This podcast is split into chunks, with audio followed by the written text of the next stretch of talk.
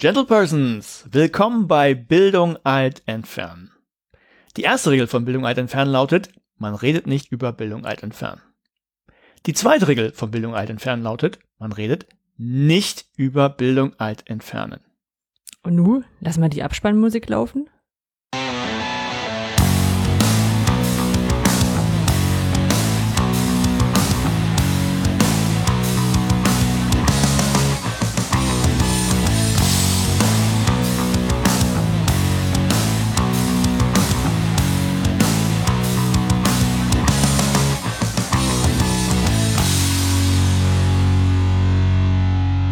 Bildung alt entfernen, Folge 36 vom 11. März 2021 direkt aus der Kampfarena der Bildung.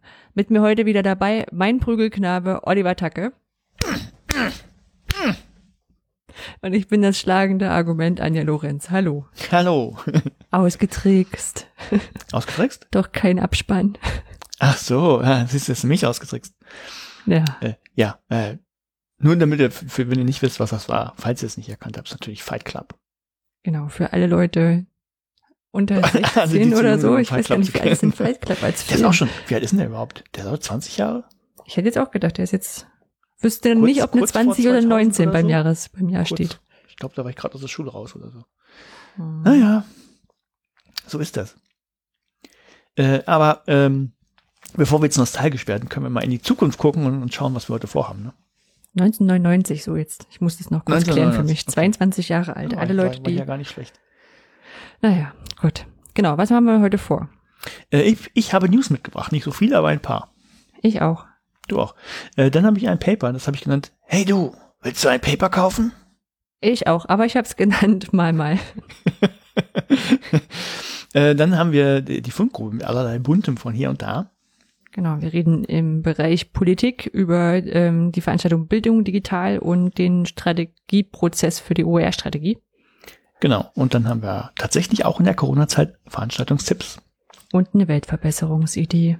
Genau. Soweit der Plan für heute. Soweit der Plan. Leg los. Genau, Was Runde gab's eins. bei dir Neues? Äh, Gong. Ähm, ich hatte es dir, ich hatte es dir kurz schon mal angeteasert, dass ich ähm, etwas sehr begeistertes äh, se- benutzt habe neulich. Äh, eigentlich durch Zufall drauf gestoßen worden. Und zwar ist das eine Seite, die heißt Ancestry. Und die schienst du nicht zu kennen. Richtig? Ähm, ich glaube, die, also ich, ich kannte so, ähm, ähm, ich wusste, dass es solche Seiten gibt. Ja. Und ich weiß auch, was man damit macht, aber ich wusste, Okay. äh, kenne nicht, also ich habe sie selber noch nicht live gesehen. Okay, dann erzähl jetzt kurz. Wie gesagt, zufällig drauf gestoßen worden. Äh, das ist eine Seite, äh, mit der kann man, oder ich, ich hole noch ein bisschen weiter aus. Die einen oder anderen wissen das vielleicht. Ich habe ja mal mein, diese Snippets von, von meinem Genom da auseinanderdröseln lassen, um zu gucken, ähm, äh, wo habe ich denn vielleicht Vorfahren und so, einfach genetischer Ebene. Das macht Ancestry nicht sondern ähm, die haben halt einen riesen Fundus und Zugang zu allen möglichen Archiven, so Stadtarchive und Kirchenbücher und, und all solche Sachen. Und da kann man einfach mal so von vor, ich glaube so ab 1900 ungefähr geht das los, 1906 glaube ich, kann man von Namen davor eingeben. Und da kann man sich mal anzeigen lassen, ähm, was denn über diese Person, also was irgendwie bekannt ist. Also irgendwelche alten Leute. Kannst du irgendwelche be- berühmten Persönlichkeiten nehmen. Ist ganz witzig, wenn man mal ein bisschen guckt. Findest du die Geburtsurkunden von äh, Albert Einstein oder sowas. Aber man kann natürlich auch mal seine Verwandten nehmen. So ein paar alte Namen wusste ich ja zum Beispiel. Und äh, da habe ich mal ein bisschen recherchiert. Und das war ziemlich krass. Also ich wusste, ähm, hatte noch, noch so ein altes äh, Stammbuch. Äh, das ging aber nur so bis 1800. Äh, muss ich selber gucken. 1899, irgendwie so in dem Dreh ging das zurück, was ja auch schon ein ganzes Stück ist, äh, zu meinem Urgroßvater. Und da hörte das aber auf. Und dann habe ich weitergegraben und dann tat sich noch was auf und dann tat sich noch ein Level auf und noch ein Level. Und ich kann es jetzt so bis ungefähr 1820 zurückverfolgen, meine, meine Herkunft. Und das ist eben nicht spekuliert, irgendwie genetisch könnte sein, hätte was, Statistik, äh, sondern kann man wirklich nachgucken, wer wann, wo, wie verheiratet war. Und äh, also was ich schon wusste, meine, meine Großmutter schon mütterlicherseits, der, die kam aus Tilsit oder Königsberg, was heute Kaliningrad ist, weil es ja niemand haben wollte. Und, ähm, und ähm, ich wusste, dass ich auch Vorfahren in, in, äh, in, in Warschau, also um, äh, äh, Warschau, in Breslau hatte, was heute Polen ist. Und ähm, auch in Dresden. Das, das war aber die, jetzt muss ich kurz nachgucken, das war die, äh, äh, mein, mein, mein, genau, also mein, mein Urgroßvater kam aus Breslau und meine Urgroßmutter, also beides väterlicherseits, kam aus Dresden und diese ganze Dresden-Sippe, das geht halt bis 1820 zurück. Das fand ich schon spannend. Also, wenn, wenn das interessiert, äh, Johann Gottlieb Römer und Johanne Eleonore Richter sind meine Ur, Ur, Ur, Urgroßeltern. das fand ich schon, fand ich schon irgendwie witzig, dass man sowas rausfinden kann, einfach nur übers Netz. Mhm. Also muss jetzt nicht mehr irgendwie, also kann man immer noch mal irgendwie zu Kirchen fahren oder zu, zu Friedhöfen, wo es vielleicht noch alte Gräber gibt und sowas, aber findet man auch alles im Netz. Und es war sehr cool. Und ist das kostenfrei?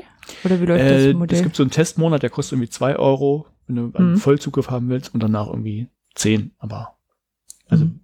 zehn Euro sind für jemanden, den es interessiert, halt auf Dauer jetzt auch nicht so, so wild. Aber schon, also es gibt so einen Fundus, der ist jetzt nicht, ich weiß nicht, der hört irgendwann auf. Ähm, der ist halt frei verfügbar. Das heißt, da kannst, klar, du musst erstmal gucken, findest du überhaupt was? Wenn du nichts findest, sagst du auch gleich, nee, was soll ich denn noch Geld für bezahlen? ja, aber ähm, wenn man tiefer graben will, findet man, das fand ich halt, fand ich halt sehr cool, das habe ich gemacht. Mhm. Wir waren da mal nach, ähm, so beim, bei Forschungsstrom, die, die Stream auf Twitch Wissenschaftsgedöns. Ähm, und danach äh, kann man ja andere Kanäle raiden, ne? Also dann Mhm. wechseln alle zu den anderen Kanal. Und da war auch mal einer, der sich da mit äh, Ahnenforschung beschäftigt hatte. Und ich sag mal so, mit seinen, keine Ahnung, drei Leuten, die vorher zugeguckt haben oder zehn, ähm, sind dann so vorher, weiß gar nicht, wie viele rübergewandert sind, 120 oder so. Ähm, die dann auf alle Fälle erstmal so wissen wollen, was machst du da und wie geht das und, und machst du es nur für deine Familie oder auch für andere. das war auch so, ein- so ein Hobby-Ahnenforscher. Ja. Ja. Und ich wusste, dass, dass die Ahnenforschung hier bei der SLUB in Dresden relativ gefragte Sache ist, weil die ganz viele ähm, Adressbücher digitalisiert haben. Mhm. Ja, sowas ist genau, sowas ist auch dann Telefonbücher, also sofern es die schon gab und ist halt ein, ein Riesenpool, wo man nach Namen suchen kann. Ja, nee, fand Ah, ich ist cool. schon cool. Das, sowas habe ich zum Beispiel gemacht. Damit habe ich ein bisschen Zeit verplempert. Aber halt spannend.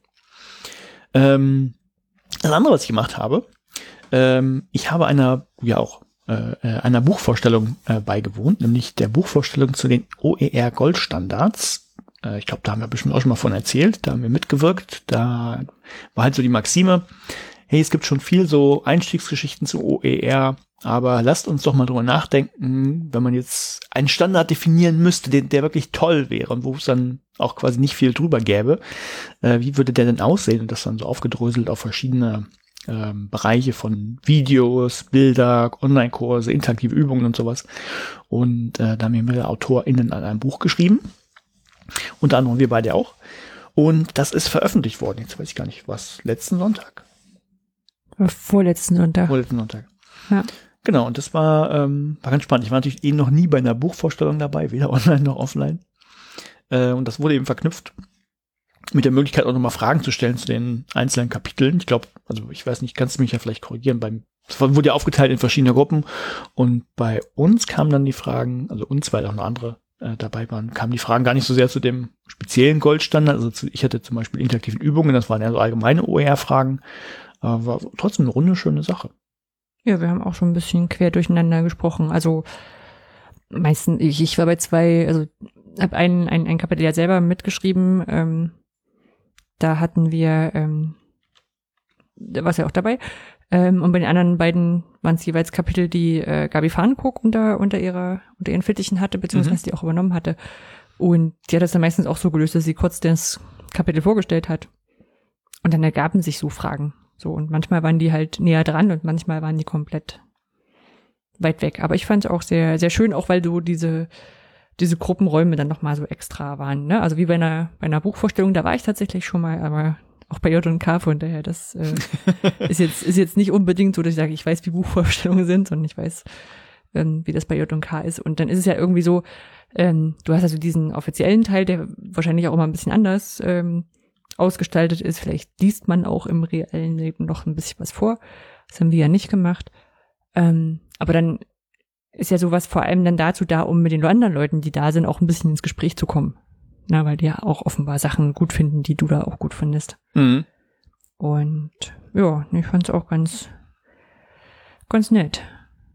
Genau, ohne jetzt Werbung zu machen, das, das Buch kann man natürlich kaufen. Ähm, ich habe das auch gemacht. Bei, bei mir war es ein bisschen kurios. Ich habe direkt, äh, während die Veranstaltung lief, einfach mal fünf bestellt. Hintergrund ist einfach, dass das äh, Print on Demand läuft und ähm, normale Buchhändler das halt als im Moment nicht lieferbar listen oder in zwei Wochen lieferbar, weil irgendwie erst eine, also wie, wie auch immer die Algorithmen äh, bestimmen, wann sowas lieferbar ist. Und da muss man halt idealerweise ein bisschen äh, ja, Traffic äh, erzeugen. Das habe ich gemacht. Und äh, ich habe jetzt eins von diesen Funden geschickt bekommen und gestern die Meldung gekommen, es sind jetzt noch mal drei unterwegs und irgendwann kommt dann wohl noch mal eins. Deshalb verstehe ich nicht ganz, aber ja, Print on Demand heißt ja wirklich, dass sie dann gedruckt werden, aber die können ja nicht fünf auf einmal behalten. Naja. Ja, also, weiß ich nicht. Ich dachte, ich dachte, die, die drucken halt dann irgendwie klar, dass sie erstmal warten, bis ein Rutsche zusammenkommt, aber vielleicht, äh, ich hätte verstanden, wenn du gesagt hast, okay, eins, eins haben wir jetzt gerade noch da, das können wir gleich rausschicken und die anderen vier muss halt mal warten, weil wir nur, keine Ahnung, immer 20 Stück drucken oder sowas. Ja, und äh, dann ist Magenta gerade leer. Ja, weiß ich nicht. Und dann, dann haben wir noch mal drei und dann irgendwie, naja, mal gucken. Äh, ich bin, bin gespannt. Ja, das habe ich gemacht. Nicht viel mehr. Äh, ich habe äh, jetzt nicht so berichtenswert, aber ich war tatsächlich heute beim Friseur. Nach vier Ui. Monaten. Ui.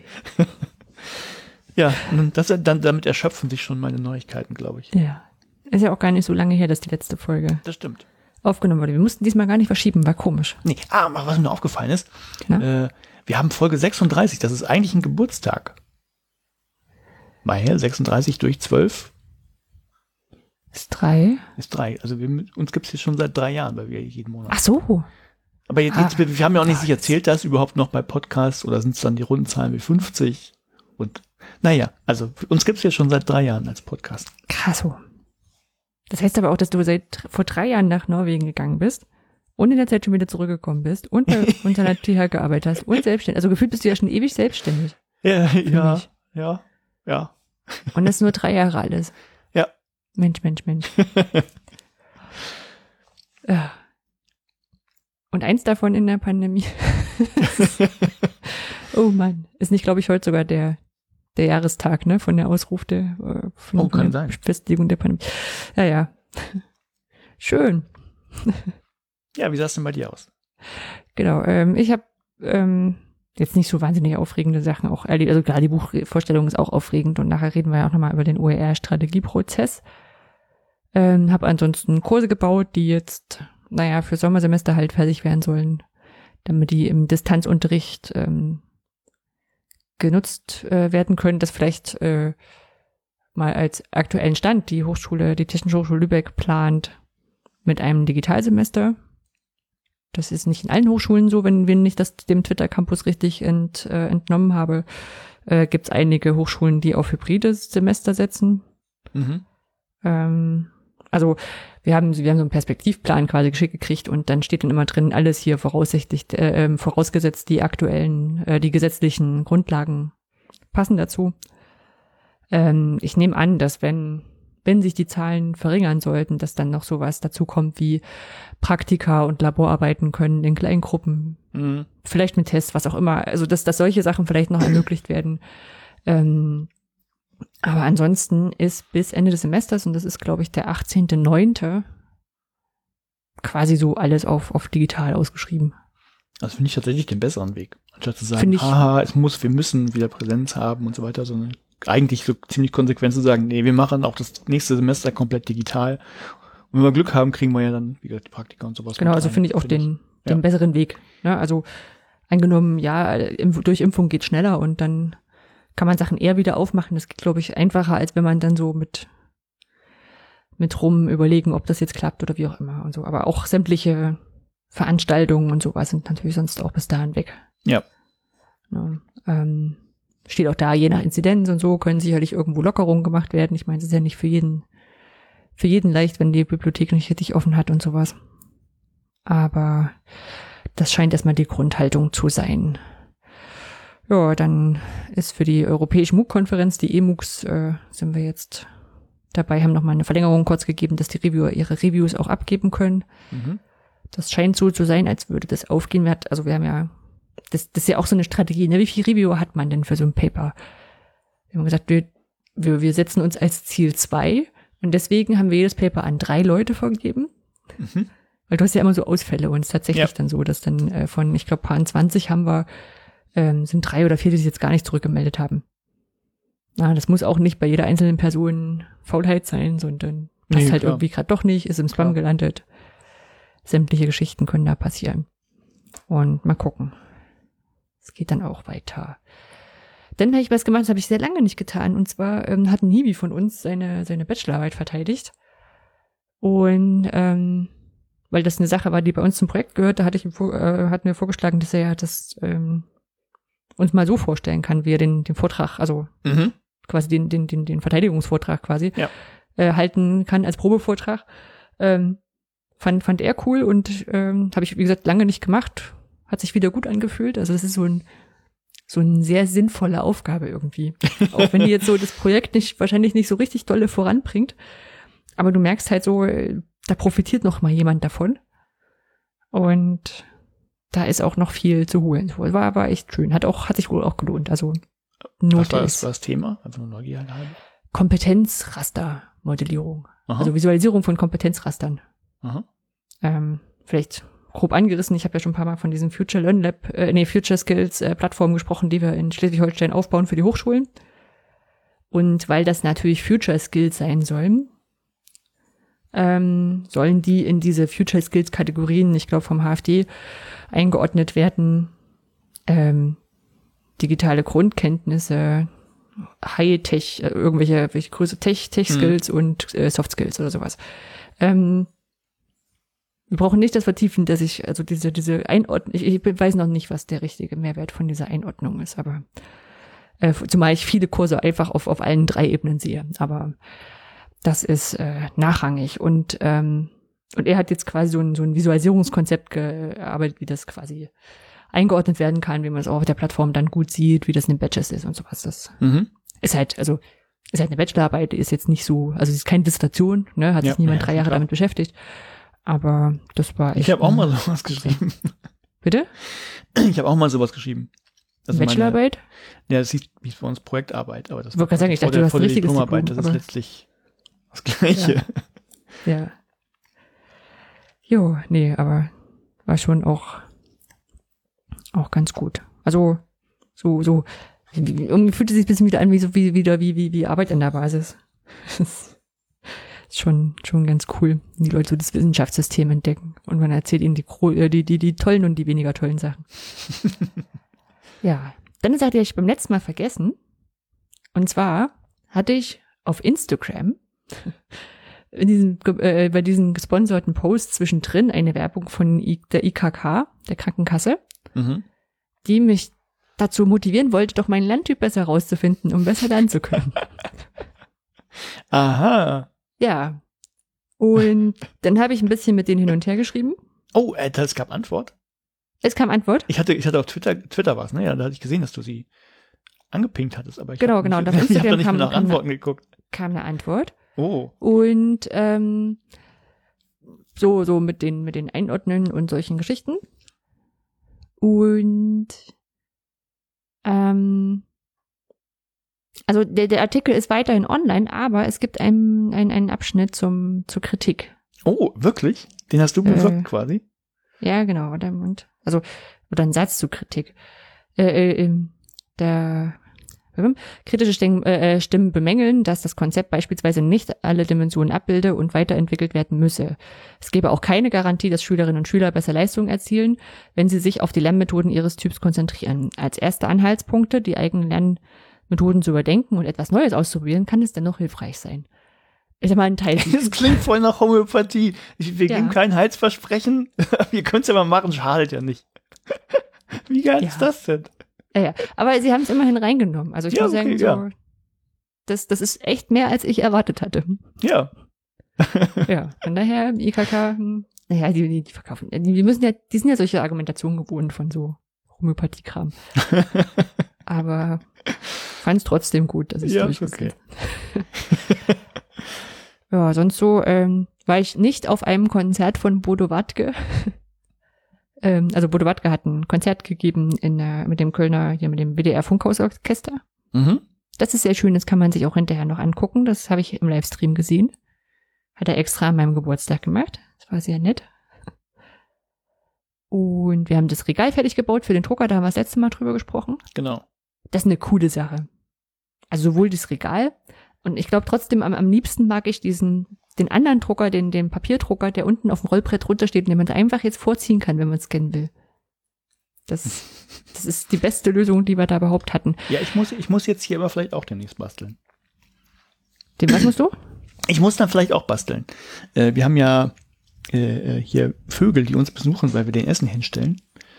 Und äh, da nicht ganz klar ist, welche Vögel das nun sind. Ob das die erwünschten Vögelchen sind, die kleinen süßen Singvögel oder die hässlichen großen fetten Tauben. Und Mhm. jetzt ja nicht ständig jemand dastehen kann und gucken kann, ob der Wind alles wegweht. Ähm, wurde mir die Frage gestellt, äh, kann man, kann man da nicht so eine Überwachungskamera nehmen, die man auch an die äh, Tür setzt, so von Ring oder so? Und du weißt, wie die funktionieren? Hm. Dann landet alles irgendwo im, im Netz und äh, so sicher sind die Dinge halt auch nicht. Und ist, für, für Vögelbilder ist es jetzt nicht so kritisch, aber ähm, da wurde ich natürlich herausgefordert. Dann musste ich sagen, pff, dann nehmen wir einen Raspberry Pi und dann kommt eine Kamera dran und dann bauen wir noch ein Gehäuse drumrum und dann kann man es auch hinstellen. Hat nicht hier ähm, Felix vom BZT auch äh, ein Meisennestkamera aufgebaut? Ah, selbst gekauft oder auch gebaut? Ich wir würden sagen, dass er es vielleicht gekauft hat, aber vielleicht Okay. gibt's was von Apple, dann hat er es gekauft. ja.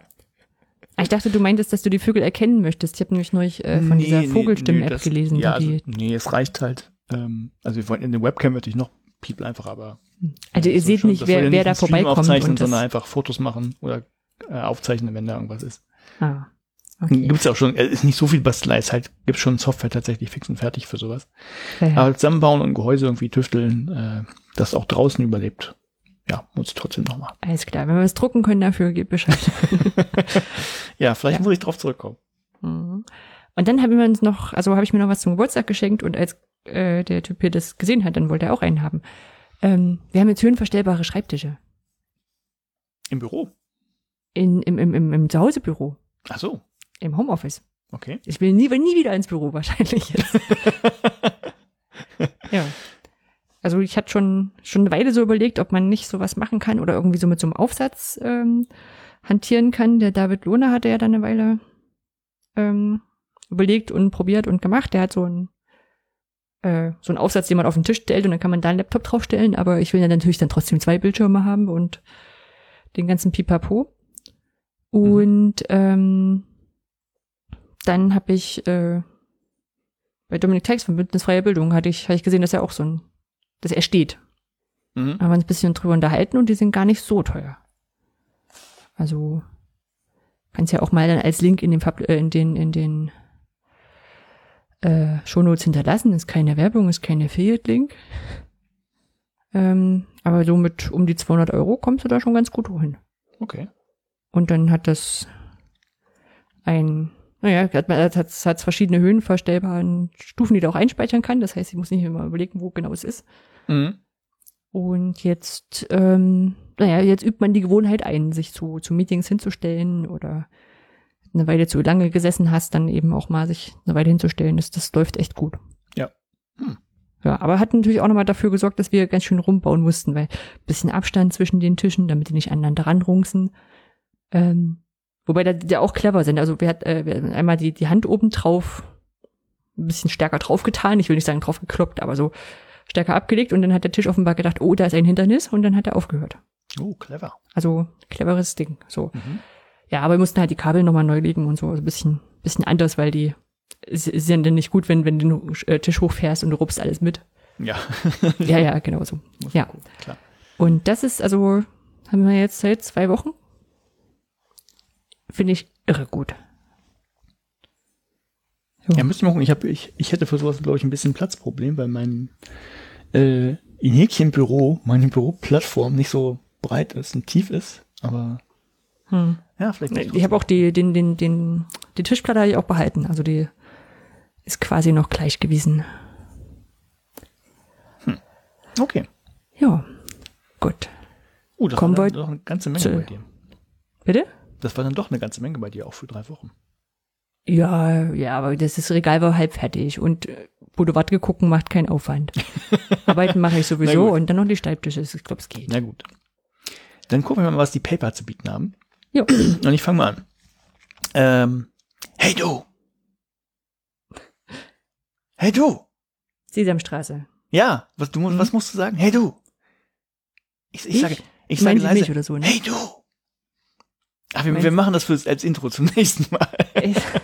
Wer die Sesamstraße kennt, äh, der weiß, worauf ich anspiele. Da gibt es diesen zwielichtigen Typen, der, der irgendwelche Sachen immer verkauft. Meistens irgendwelche Buchstaben. Ich glaube immer Buchstaben. Ähm, ich habe ein Paper so getauft. Hey du, willst du ein Paper kaufen?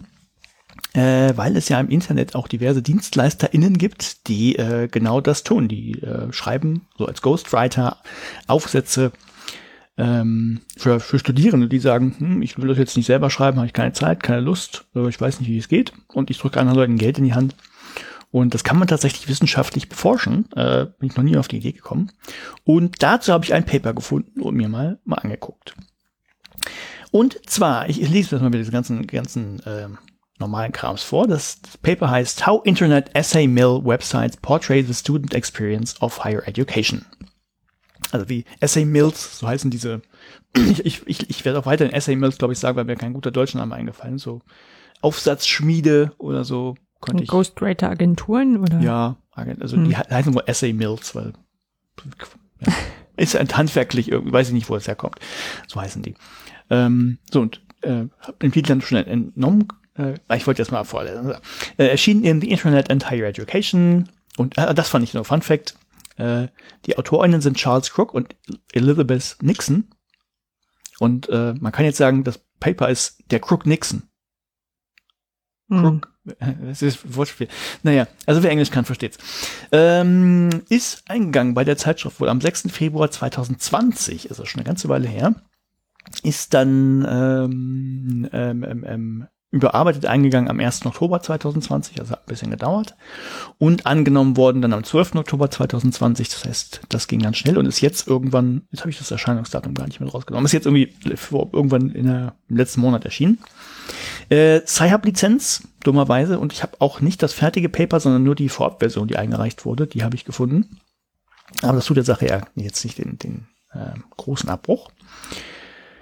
So, also worum geht das Ganze? Die, die beiden äh, Crook Nixon äh, haben sich halt ähm, ähm, ja mal diese Websites dieser Essay Mills angeguckt äh, geguckt und äh, geschaut, okay, äh, wie wird denn so das, ähm, was machen die denn da eigentlich?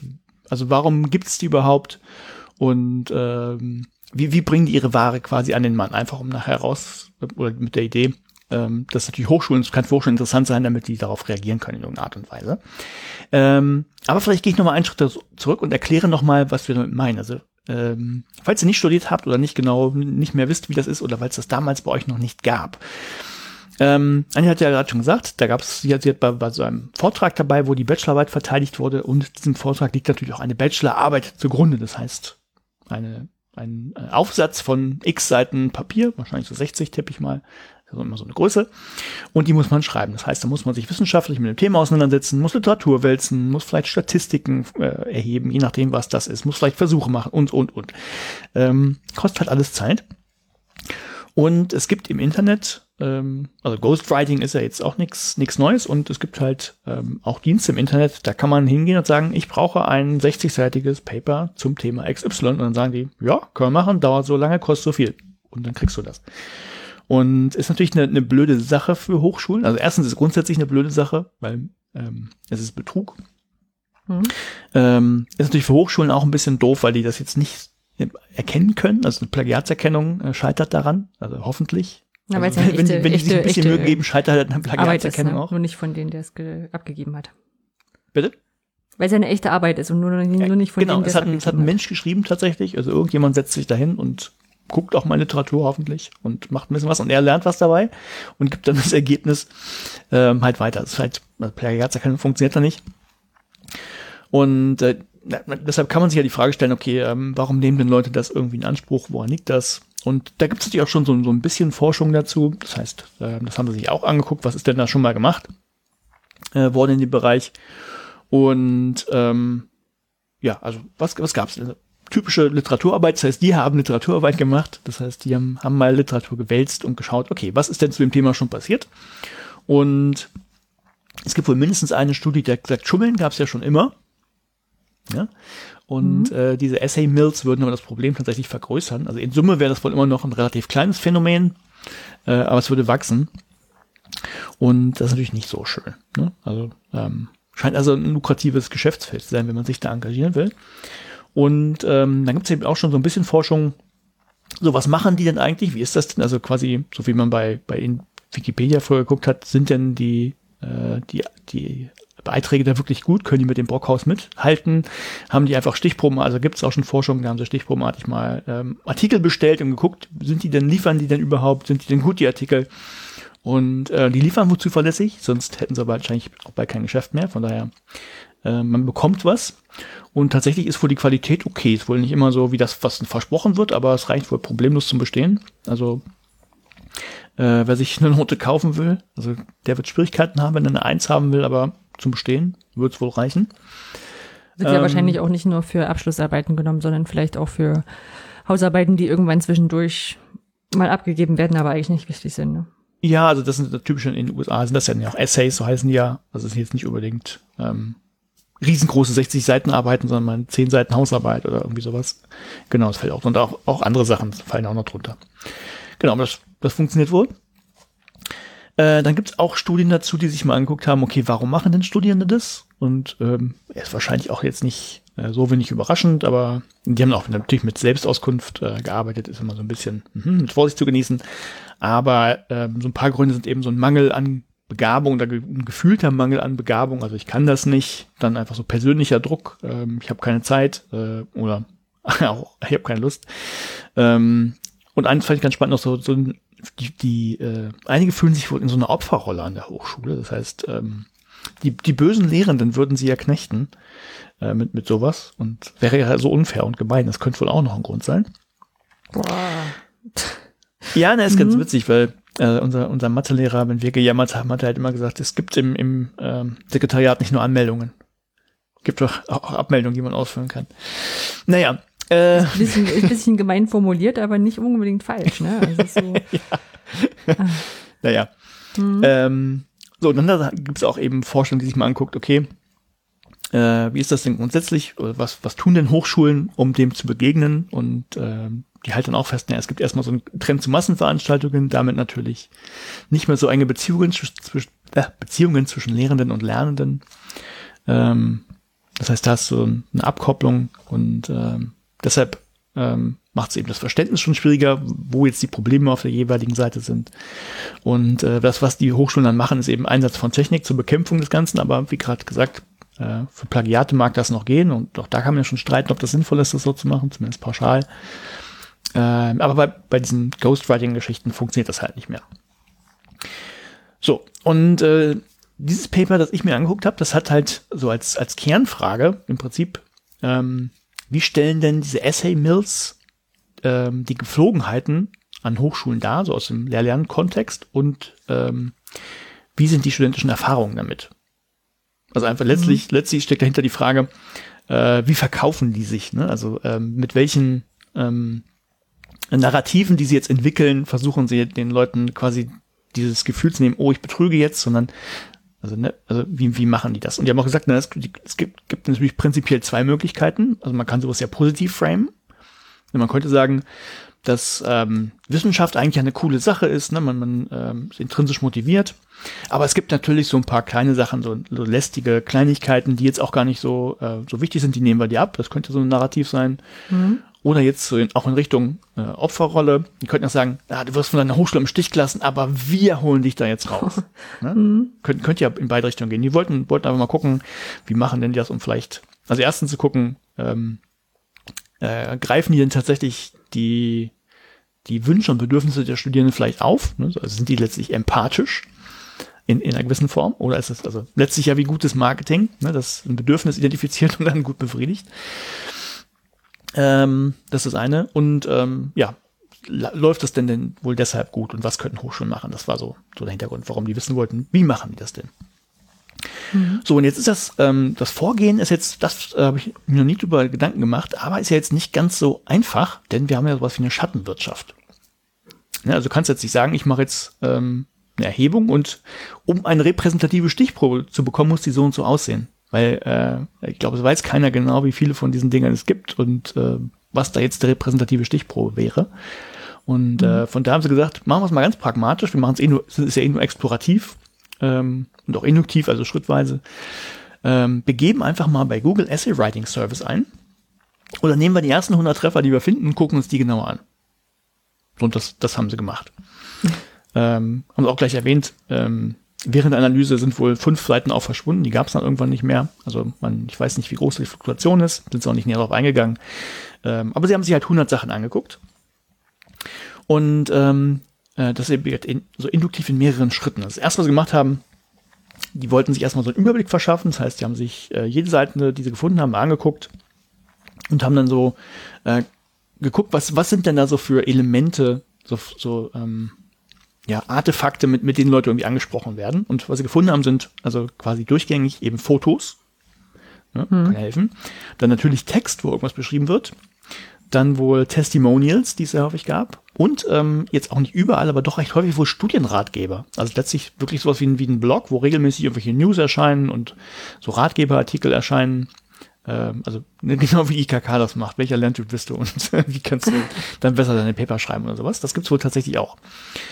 So, nachdem sie diesen ersten Schritt gemacht haben, sind sie nochmal alles durchgegangen ähm, und haben dann eben also jeweils sich ein Feld rausgeguckt, so Jetzt gucken wir nur auf die Fotos und gucken uns jede Seite nochmal an. Jetzt gucken wir nur auf die Texte und gucken uns jede Seite an. Also sie haben sich sehr häufig diese Seiten dann nochmal angeguckt und ähm, haben einfach versucht, so ein paar Sachen rauszukodieren. Das ist dann der dritte Schritt. Ähm, also, also zweiter Schritt, so Sachen gesammelt, okay, wie machen die es im Detail, aufgeschrieben, dann äh, versucht das zu codieren. Das heißt, sie haben versucht, so ähm, ja, das ein bisschen zu sammeln, zu aggregieren und dem Ganzen so einen Namen zu geben. Das heißt, wenn ich, also angenommen, ich finde, was weiß ich, jetzt fiktiv viele Fotos äh, von, von Katzen und Hunden, dann äh, sehe ich, okay, es gibt viele Fotos von Katzen und Hunden und dann machen wir eine Kategorie Haustiere draus oder sowas auf Fotos. Mhm. Den, so Kodierung. Ähm, haben also ein bisschen geguckt, was es da so gibt. Und ähm, ja, so, so ein Zwischenschritt dann noch sie, ähm, also es waren wohl 58 sehr, sehr einfache Seiten. Also das wirklich nur, also hier ist, das ist unser Produkt, das kostet's und so kannst du uns ansprechen. Also letztlich wie eine Visitenkarte. Und äh, 42 dann aber auch sehr ausführliche Seiten, eben mit diesen ganzen Fotos und Textauszügen und was es da nicht alles gibt.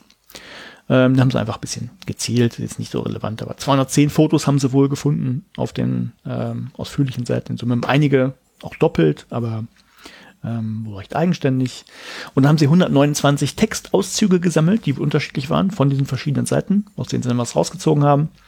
Und die haben sie dann jeweils, also es waren ja zwei Personen, die haben das dann unabhängig nochmal analysiert dann ähm, haben sie sich die Seiten nochmal angeguckt, also weil sie jetzt ja jetzt nur die Textauszüge zum Beispiel hatten, die sie kodiert hatten, ähm, haben nochmal geguckt, haben wir das nicht vielleicht aus dem Zusammenhang irgendwie gerissen? Das heißt, äh, wenn wir jetzt einen Textauszug kodiert haben, gucken wir uns das nochmal im Ganzen an, dass es das auch wirklich passt, dass es nicht doch was anderes war.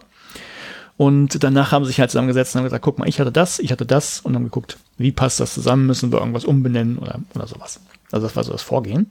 Mhm. Ähm, also eigentlich sehr, sehr simpel von der Methodik her.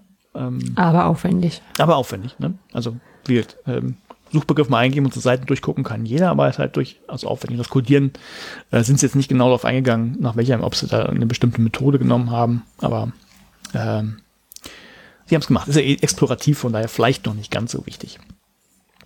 So, und dann haben sie, ähm, sind wir auch schon bei den Ergebnissen letztlich. Jetzt, der Prozess ist gelaufen. Und äh, sie haben so sechs Kategorien letztlich kamen bei ihnen raus, äh, wo sie sagen könnten, okay, das letztlich über die Codierung, das, das finden wir auf diesen Seiten. Und so, das erste, was sie gefunden haben, ist so die, wie, wie Studierende dargestellt werden. Ähm, da sind die vorwiegend, also in, in den Texten gar nicht so, aber sehr viel mit, wenn du dir die Fotos anguckst, sind da fast immer Studierende drauf, in einer entspannten Atmosphäre und Umgebung. Also das ist irgendwie alles locker, alles schön. Wir müssen ja auch keine Hausarbeiten schreiben. Hm? Wir müssen keine Hausarbeiten, genau, das, das ist ja noch schon ein Punkt. Ne? Also du sollst es gut haben. Ähm, sind wohl meist alleine abgebildet, die Leute, also auf 70 Prozent der Fotos. Tatsächlich eine Person. Ähm, nicht der Rest, irgendwie 20 Prozent war in, in Gruppen, 10 Prozent so zu zweit. Ähm, also wirklich Fokus auf so die Einzelpersonen. Offensichtlich sollen die alleine sein, auch wenn es ihnen irgendwie gut geht. Ähm, ob das relevant ist, weiß ich nicht, haben sie auch nicht gesagt, aber 70 Prozent waren wohl Frauen, also weiblich. Mhm. Weiß ich jetzt mutmaße, aber wir sind es leider nicht darauf eingegangen, könnt ihr mutmaßen, Frauen tun sich damit vielleicht schätzen sich sowieso noch schlechter ein und sind eher geneigt, sowas in Anspruch zu nehmen, weiß ich halt nicht. Oder, also ich weiß nicht warum, aber ich würde jetzt irgendwie Männern mehr unterstellen, dass sie es machen und wenn die dann sehen, dass das auch Frauen tun. ich weiß es nicht. Also Könnte auch sein, ne? Gibt's ja, weiß ich nicht. Gibt es ja So, und, unterschiedliche ähm, Theorien. Das ja. hat mich dann ein bisschen überrascht, aber weiß ich auch nicht, wo es herkommt, ob es relevant ist. Aber 94 Prozent der Leute auf den Fotos waren wohl kaukasisch, also weiß letztlich. Hm. Ähm, genau. Ähm, so, jetzt haben sie auch überlegt, was hätte denn, äh, okay, das haben sie gesehen, was hätten sie denn sonst noch erwarten können zu sehen? Also zum Beispiel hätte man ja sagen können, ähm, hätten ja Familien irgendwie abgebildet sein können. Oder ne, man, man selber im Kreis der Familie, die jetzt stolz ist, dass man seinen Abschluss bekommen hat oder sowas. Oder es hätten ja auch Lehrende zu sehen sein können in irgendeiner Form. Also gab es aber auch eben gar nicht. Oder fast gar Hm. nicht. So, also alles so eine entspannte, nette Atmosphäre, denen soll es gut gehen. Und jetzt der Fun Fact, ähm, ähm, äh, ja, ich übersetze es mal. Ähm, also ich zitiere jetzt, übersetzt, ähm, diese Bilder sind nicht ungewöhnlich oder, oder, ähm, oder überraschend. Äh, sie, sie spiegeln das wieder, was auch das Werbematerial von Hochschulen irgendwie äh, häufig zeigt. Ja. Ja, auch in Hochschulen machen. Also letztlich das ist das Gleiche. Äh, ne, auch die äh, scheinen, scheinen wohl dasselbe Bild irgendwie vermitteln zu wollen. Alles easy, alles entspannt.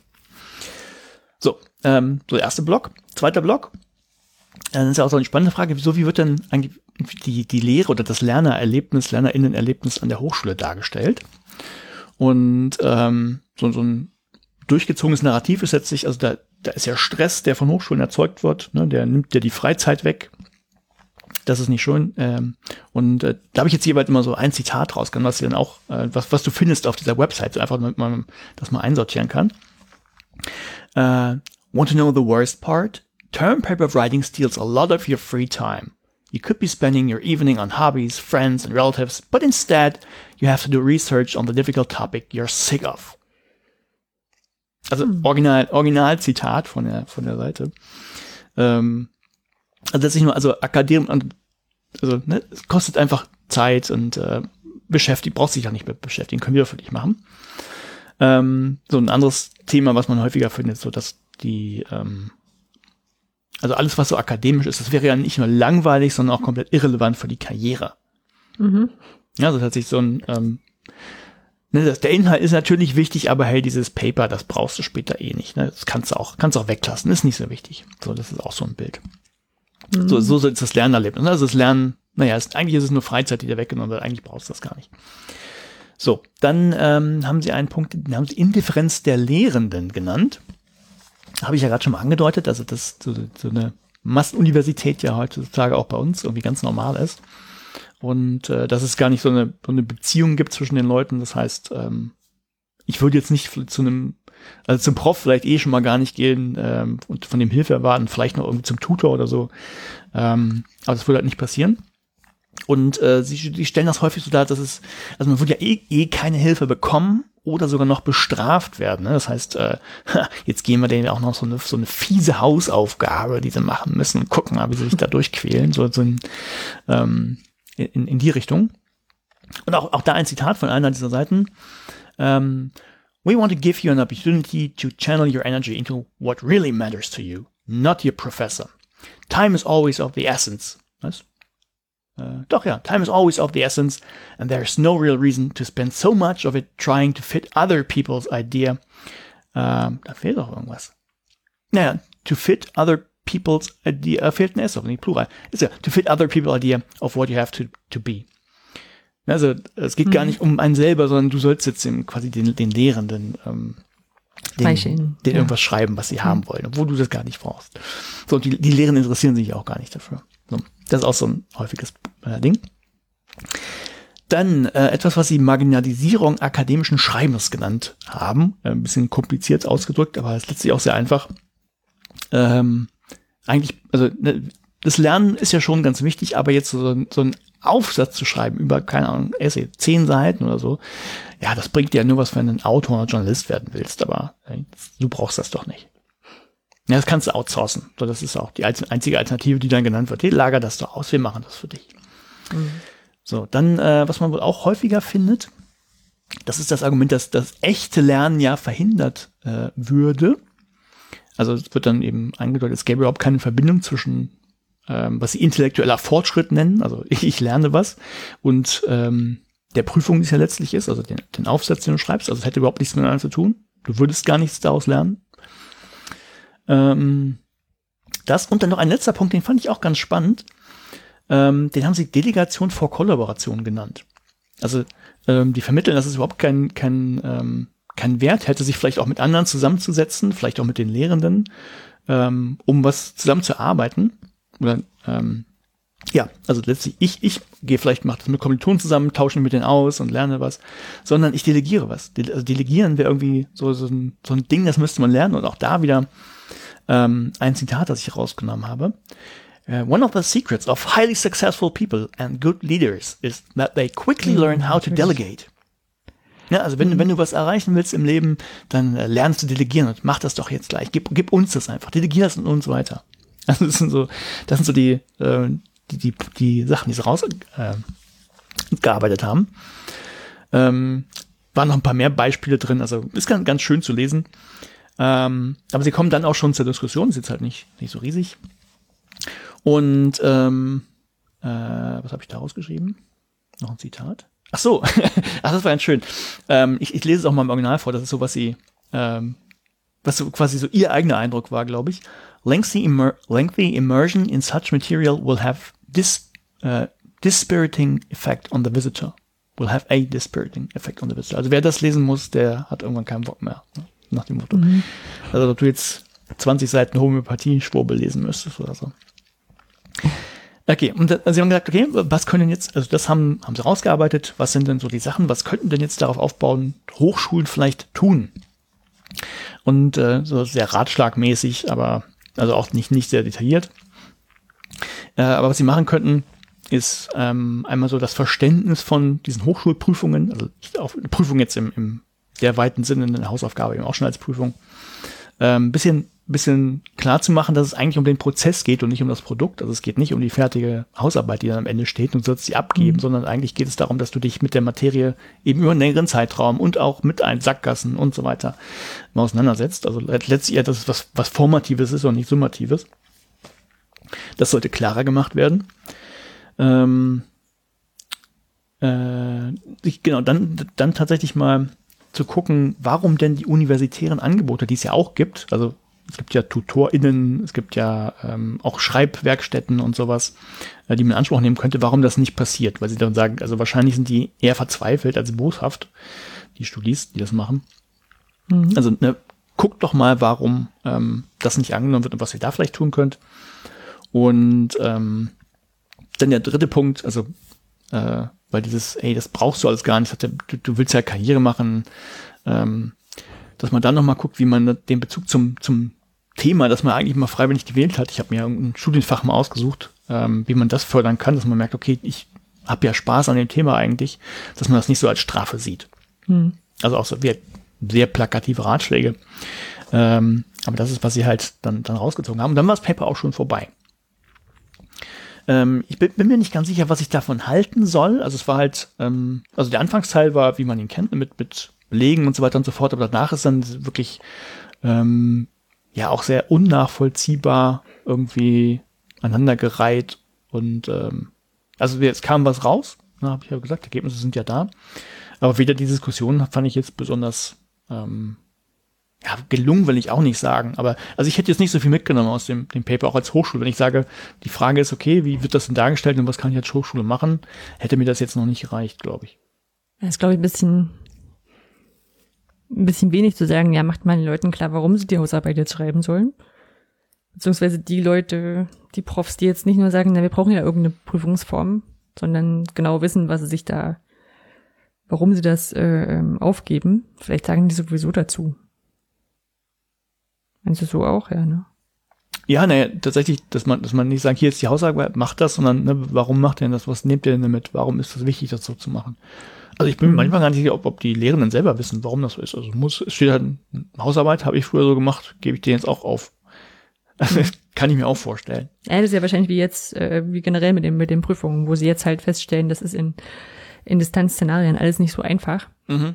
Und erstmal diese, also statt zu überlegen, wie es denn dann geht, erstmal diese, aber das muss jetzt irgendwie doch in Präsenz gehen.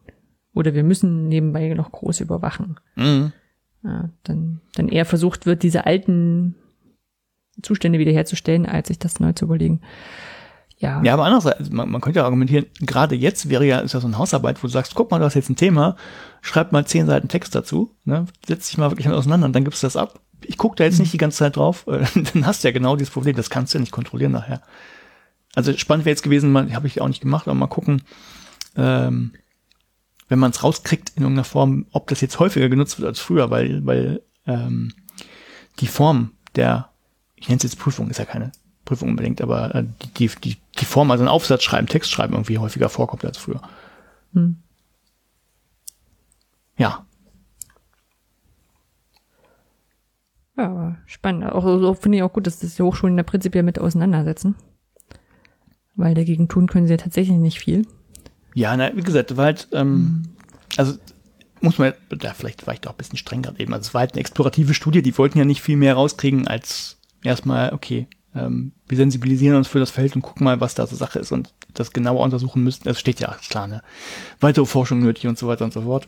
Muss man sich jetzt genauer angucken, das ist klar. Ähm, ja, fand ich, hat, hat mich nur persönlich irgendwie dachte ich, ah, ich hätte gedacht, kommt jetzt ein bisschen mehr bei rum, aber aber es ist auf jeden Fall ist schön, zu lesen. Also schön zu lesen, weil einfach diese, das, sie haben sehr viele Zitate halt von diesen Websites, wo du immer denkst, ja. alter Schwede. Und, und aus welchem Bereich kamen die? die oh, habe ich gar nicht nachgeguckt. Vielleicht sind sie aus dem Marketingbereich und wollen eigentlich das Business aufmachen. Ähm, ich wollen sie andere Seite nicht. unterstützen. Ich weiß es gar nicht. Mal gucken, ob ich sie schnell finde. Hm. Hm. Achso, Moment. Äh, bup, bup, bup, ich könnte ja einfach in das Paper gucken. Das wäre einfacher. ah, siehst du, das ist so diese fehlende Recherchekompetenz, die, die mir abgeht. Jetzt lädt er das Paper nicht. So, ähm, Charles Crook, Elizabeth Nixon. Ah, jetzt ist das wieder so ein interner Doberle. Ah, so machen die das. Äh, Charles Crook ist von der School of Education in Nottingham. Na gut. Haben sie vielleicht doch gute Absichten. Ja. Und äh, Nixon ist auch. Ja, Nottingham University Business School. Okay, eine ist eine ist verdächtig. Ah, weiß offensichtlich, offensichtlich beide Seiten drin. Vielleicht, vielleicht haben sie gedacht, mach mal Win-Win. Du ja. kriegst raus, wie du eine erfolgreiche Ghostwriting-Agentur aufmachst. genau. Und ich krieg raus, wie ich möglichst wenige Studierende an dich verliere. Ja. Sehr schön. Ja, das war mein, mein Paper für heute. Cool. So, und jetzt mal mal. Mal mal. Äh, kennst du Sketchnotes? Ich kenne Sketchnotes. Magst du das? Äh, ja, ich habe es eine Zeit lang auch benutzt, ist halt irgendwie eingeschlafen. Hm. Geht mir, geht mir ähnlich. Ist, ist vor allem mit dem, mit dem Eingeschlafen, mit dem äh, Notizen mit der Hand machen. Also bei, bei Vorträgen oder sowas klappt das ja sehr gut. Also wenn du quasi nur zuhören musst und dann quasi das rumbringst. Ja. Genau. Und ähm, das dann irgendwie eingeschlafen, ähm, als man halt irgendwie nicht mehr so Sachen mitgeschrieben hat oder mitgemalt hat dann, sondern irgendwie lieber Sachen irgendwo eingetippt hat oder eingewischt. Da ist es dann trotz sämtlicher, also so, so Tablet mit Stift Sachen bei mir nicht mehr so interessant gewesen. Schlecht durchsuchbar. Hm. Ich du könntest jetzt gar nicht zusortieren. Hm. Hm. Aber es ist immer sehr toll, auch wenn das Leute direkt machen. Also gerade so, so, so äh, ähm, ähm, wie ist das hier? Sketch Recording. So ähnlich. Ähm, nicht richtig. Ähm, ähm, ähm, Graphic Recording. Ja. Genau, ne? Also wenn du zu Vorträgen halt wirklich so professionelle Menschen mitmalen. Ja. Das ist schon, schon alles sehr cool. Das ist cool. Ähm, und glaubst du, dass du, wenn du so ein Sketchnote, also so Sketchnote-mäßig mitgeschrieben hast, dass du mehr gelernt hast davon? Äh, mehr gelernt nicht, aber ich habe tatsächlich mal ähm, ich habe das für mich selber überprüft. Also ich konnte mich tatsächlich an einige Sachen noch ziemlich gut erinnern, weil ich eben nicht nur den, den Inhalt im Kopf hatte, sondern wusste, ah, das habe ich da gezeichnet. Und mich tatsächlich das, letztlich das ganze Bild vor Augen hatte, das ich da gemalt hm. hatte. Also wie so ein war schon, war schon, war schon hilfreich, finde ich. Ja. Genau. Das ist natürlich meine Selbstauskunft, ne? Kann ich ja nicht. Äh, äh, nee, das ist ja, ist ja, also ähm, diese, diese denkst du, das und das könnte, also malen könnte, könnte den Lernerfolg verbessern. Ne? Das sind ja so, so häufige Sachen wie, wie Forschungsfragen anfangen. Mhm. Weil ähm, man überlegt das kurz an sich selber, überlegt, ob es irgendwie eine Frage ist, die offen ist, guckt, ob die, die Literatur das schon mal beantwortet hat und wenn nicht, macht man ein Paper dazu. Ja. und Untersuchungen. Und ähm, darum geht's in dem Paper, also nicht direkt um Sketchnotes, ähm, sondern um Drawing to Learn Mhm. als Lernstrategie. Äh, Paper heißt Drawing to Learn, das Meta-Analysis Analysis show differences between technology-based drawing and paper-pencil drawing. Oh, das alte Thema. So ähnlich Ja. wie mit dem Handschrift, also schreiben auf Papier, schreiben auf Tablet. Genau, das steht im Titel, kommen wir am Ende nochmal drauf zurück. Okay. Ähm, geschrieben von Jennifer Cromley. Das ist aber so ein Name, also ich überlege die ganze Zeit, ob in irgendeinem Film eine, eine, eine, eine Figur namens Jennifer Cromley kommt. Das ist so ein richtiger, weiß ich nicht. Hm. So, Sagt mir jetzt nichts. das ist Agent Jennifer Cromley. Ne? Ne. äh, Yangdu Ag- äh, Aigul Papukodan oder Dane vom Department of Educational Psychology äh, in der University of Illinois at Urbana-Champaign ähm, im Journal of Science Education and Technology erschienen, Ausgabe 29, äh, 2020 erschienen. Und zwar über, also wie hingeschickt, im Mai 20, äh, im, im Mai, am 15. Mai 2019, veröffentlicht am 21. Dezember. Das heißt, da haben sie relativ viel Zeit gebraucht, um das abzumachen. Am 21. Dezember 2019 und die Ausgabe ist dann wahrscheinlich, also Papier oder so, erschienen am, am April 2020. So. Ähm, was sind so erstmal die Grundlagen? Also, es gibt natürlich viele Lernstrategien. Eine davon ist halt Drawing to Learn. Ähm, Sachen halt mitschreiben. Also vielleicht, also ich habe immer Sketchnoting im Hinterkopf gehabt. Das war für mich ähm, da viele, viele, viele Verbindungen aufgebaut. Das machen wohl wenige so ganz spontan. Ne? Also ich sag mal, glaube ich auch, also in den, in den Edu-Camp oder anderen Sessions, wo man das mal so behandelt hat und, und, und mitgemacht hat, dann dachte man so, hey, warum hast du nicht die ganze Zeit so ein Zeug gemalt nebenbei? Mhm. Ähm, und ähm, es gibt Hinweise darauf, dass es äh, effektiv sein könnte. Also irgendwie ein bisschen naheliegend. Die Lernenden sind aktiv involviert, die können gar nicht passiv sein, weil du musst ja überlegen, was male ich jetzt auf? Ähm, muss eine räumliche Beziehung ähm, darstellen, man muss eine Auswahl treffen, was mache ich überhaupt auf und was nicht und Mhm. wie werden die miteinander verbunden. Also es spricht ja einiges dafür, dass man dadurch ähm, gut lernen könnte. Ja. So, ähm, es gibt sicherlich mehrere Wege hier auch nochmal das Ganze anzuleiten. Man könnte einfach nur sagen, so, ihr könnt auch mitmalen, ne? oder, oder versucht auch eure Sachen nicht nur als Text zu schreiben, sondern macht auch ein paar Zeichnungen dazu. Mhm. Man könnte denen mh, intensiv zeigen, wie es geht. Man könnte es üben, man könnte Feedback geben, man könnte irgendwie eine Modellierungssprache entwickeln. Also könnte da auch nochmal noch mal in der Instruktion hinzufügen. Und eben äh, ist die Frage auch so, okay, wie sieht's denn mit den computergestützten Zeichnen aus? Ja, Sachen per Drag and Drop irgendwo hinschieben, ausschneiden. Da entstehen ja auch nochmal neue Möglichkeiten. Und dann, wie gesagt, bei so einer Forschungsfrage schaut man erstmal in die Literatur. Und da gab es wohl 2005 ein sehr bekanntes Literaturreview von Van Meter und Garner. Und ähm, die hatten als Hauptergebnis, dass dieses Drawing to Learn vor allem höherwertige Lernprozesse unterstützt, weniger Fakten lernen. Mhm. So. Und seit diesem Paper haben sie gemeint, sind so die, die Veröffentlichungen rund um dieses Thema exponentiell angestiegen. Also ob sie das jetzt tatsächlich mathematisch meinen oder eher so im Gefühl, stand jetzt nicht dabei. Ähm, und dann gab es 2018 auch nochmal ein Paper von Fior, Fiorella und Sang. Ähm, da haben sie äh, Science Students, also, also äh, Naturwissenschaften, äh, äh, Studenten oder Schüler, das weiß ich nicht, das ist im Englischen immer beides, ähm, sich angeschaut, äh, Studien zwischen 1981 und 2018 und die hatten einen mittleren Effekt aufs Verständnis und einen großen Effekt auf den, das Transferwissen rausbekommen. Mhm. Und zwar im, immer im Vergleich dazu ähm, zum Textlesenden. Also wenn du quasi Text liest.